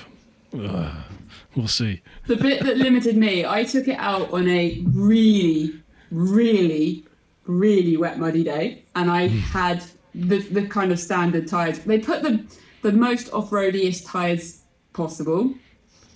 Yeah, I was slipping and sliding all over the place, and it was such a hoot. But that bike, it's low, it's light, it you know, if you wobble and you know wobble and pull on the power, it's not Yeah. going to put you on your face. It was a lovely learner's bike. Yeah, I was so impressed with the terrain. around town. Hmm. Yeah, Yeah, And like I was three and a impressed with grand as well. Is it? Okay. Re- It's something like that. Don't quote me on that price. It's ridiculously cheap. It's the sort of price where you go, wow, yeah. yeah, that's a really good first bike because you, you don't have to worry about it in the same way. Like a, a Husqvarna, um, the TE, it's like nine and a half grand. Wow, is it?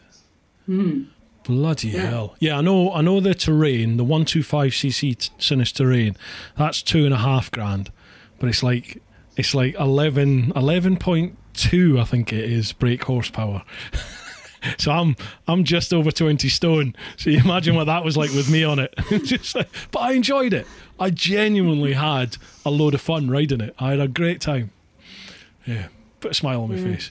Right, this has been, well, we're now at nearly two hours 40, but we've had a couple of pee breaks and we had about eight hours waiting for your dinner guests. So, um, but we'll make this the last how are they so late? But we'll we'll make this one the last question because it's the last Okay. of the Instagram ones. But if you're Okay. more than welcome to come back on, I would love to have you back on, and we'll Love we'll to. do more questions another time. Excuse me. So this one is from Helen Goshwin, and she says, "An inspiration in many ways." Uh, oh.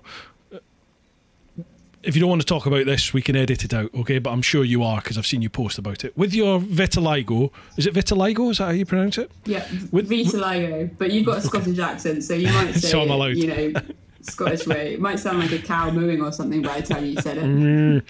With your vitili- vitiligo, you describe one Yep. that looks like a dinosaur. So my question is, what is your favourite dinosaur?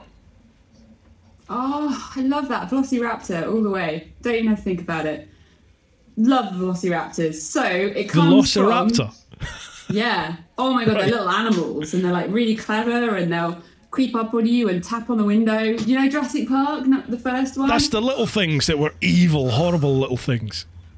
yeah, That's your favourite are- dinosaur. Oh my god, hell yeah. They are Wow. just amazing. If when I was a kid, I actually with my cousin, this is when I when I was living away from my mum and dad, so I was living with my cousin.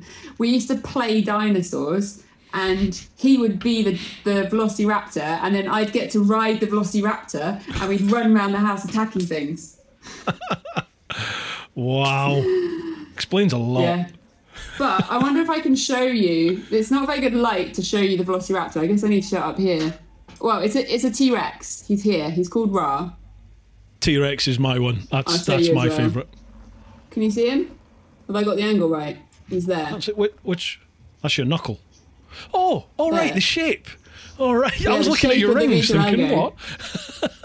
Oh yeah, my rings are pretty cool as well. Yeah. Okay, let's Yeah. try it again, just in case I got it wrong. Maybe like, wait, Ra, he's there. That's his nose. That's your favourite. That's Yeah, Ra. I'm T Rex oh, is my one. Go on. I have a motorbike helmet as well. Have you? Dare we ask Mm-hmm. So where I have that is? Okay, okay. I, for anyone who doesn't know what vitiligo is, um, it was actually World Vitiligo Day on. That's the the next bit, yeah. Mm-hmm. 25th of July. And so I, I have vitiligo. It's a skin condition that is purely cosmetic in the pigmentation of the skin being lost. So you see the white patches here, if Yeah. you can see them. So that is where the skin has loses its color and becomes white. I have it all over my body in patches. It's all over my face as well. I choose to camouflage my face and have a more normal looking face. Um, I use a product called Zanderm, which is just life changing as far as my vitiligo coverage goes. Um, but on my body, wild and free. Like you can see it all under my arms. Like it's all over me. But I have one that is shaped like a motorbike helmet. Um, so I've got to. I don't know how to get this on the camera, but it's it's there. Oh, yeah. Um, Yeah, there how. I, have got to check that it's on like the main camera. I hope hopefully that will it. If not, if I've missed that, I'll send you a photo. Just tell me when Right, you edit it. Well, I can see it. motorbike helmet. It genuinely is. I can see it on this one. So if it doesn't show up on your camera, I'll have it on this camera because I you rec- I record this as a backup. But uh, it genuinely does look like a motorbike helmet, doesn't it? It's destiny, right? so I mean, I take it you, you vitiligo is that been from birth or is that something that I, I pardon my ignorance, but I don't know much No. about it. Well, nothing about it. No, it's fine. Most people don't know about it until it crosses their paths. Um, And most people will have seen it on a random person in the street and thought, you know, it was birthmarks or, you know, loads of people think I've put my sunscreen on really badly or I've burnt or I've got scars or. Um, but it's this one. Oh, my ring is caught in my hair. So, oh, oh dear, headphones. Not very rehearsed at this, am I? Dog on Pete Tong. Oh god. So here, this one. This is the first patch I got, but it was about a quarter of that size, and I got that patch when I was 13. Um, Wow. At the time, my mum and the medical team decided not to tell me that it was vitiligo and it was just a halo mole, which it was a halo mole. Uh, just because I was about to go through GCSEs and stuff, and a few years Yeah. later, when it then started spreading, you know, we we tackled the fact that it's vitiligo because I think the main thing with vitiligo that I would want to emphasize to people is that it's physical, but it doesn't have any implications physically other than, you know, a high risk of skin cancer. Mm. The implications of it are psychological Yeah, yeah, because people stare, people look, people ask questions, people think that you've got a disease, is it contagious? And I did a post for World Vitiligo Day, um, you know, standing proud with the fact that I've, I've got it all over my body, trying to just help encourage every single mum and dad out there to tell their children about it because it's one of, just one of a whole handful of conditions that we just need to have a little bit more acceptance that you know people are different and these don't make me ugly or contagious or anything like that you know we've got to find beauty in our difference differences. Uh, and i think if all children grew up with a little bit more uh, understanding that differences are okay and it's okay to be different it's okay for someone else to be different on a whole heap of levels i think the world would be you know a nicer place. And i'm quite lucky that i've really learnt to love my skin in a in a unique way and feel confident with it um, and I want to use that to help other people, I suppose, because we all face battles, whether it's a you know a scar or a birthmark or acne or eczema. You know, people have differences, I suppose. What a beautiful, what a beautiful ending. That that is perfect. Really, Helen. Thank you very much for the question. Brilliant. What more can we?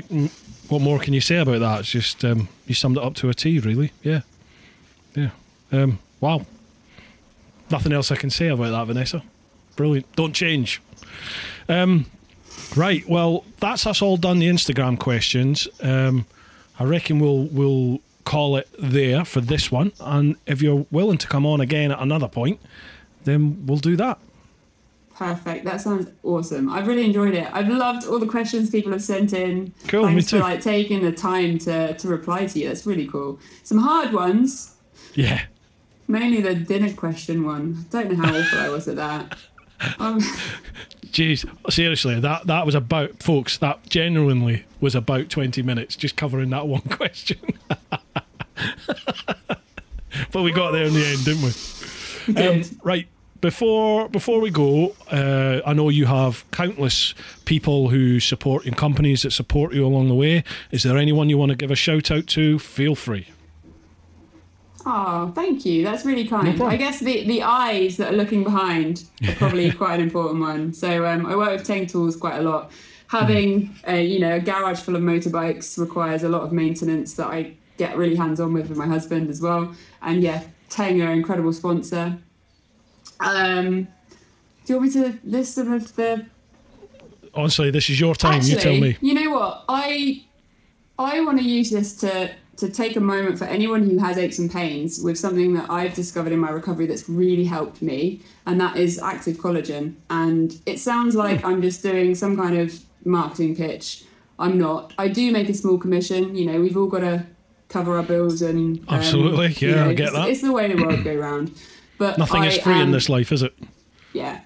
I'm a genuine, I will never stop taking it. The difference it's made for my body through my recovery is mind blowing. So if you have any kind of aches or pains, pre existing injuries, arthritis, tendonitis, ligaments, bone issues, Achilles, knee pains, achy shoulders, you know, bad skin complexion, uh, it, it's so the body is made up. One third of the protein in our bodies is is collagen, and from the age of twenty, we start to lose uh, or make less of the collagen as a natural form of protein in our body. So from that age, the amount of collagen that we have in our body that we really actually kind of need to keep everything strong and fit and smooth working starts to decrease.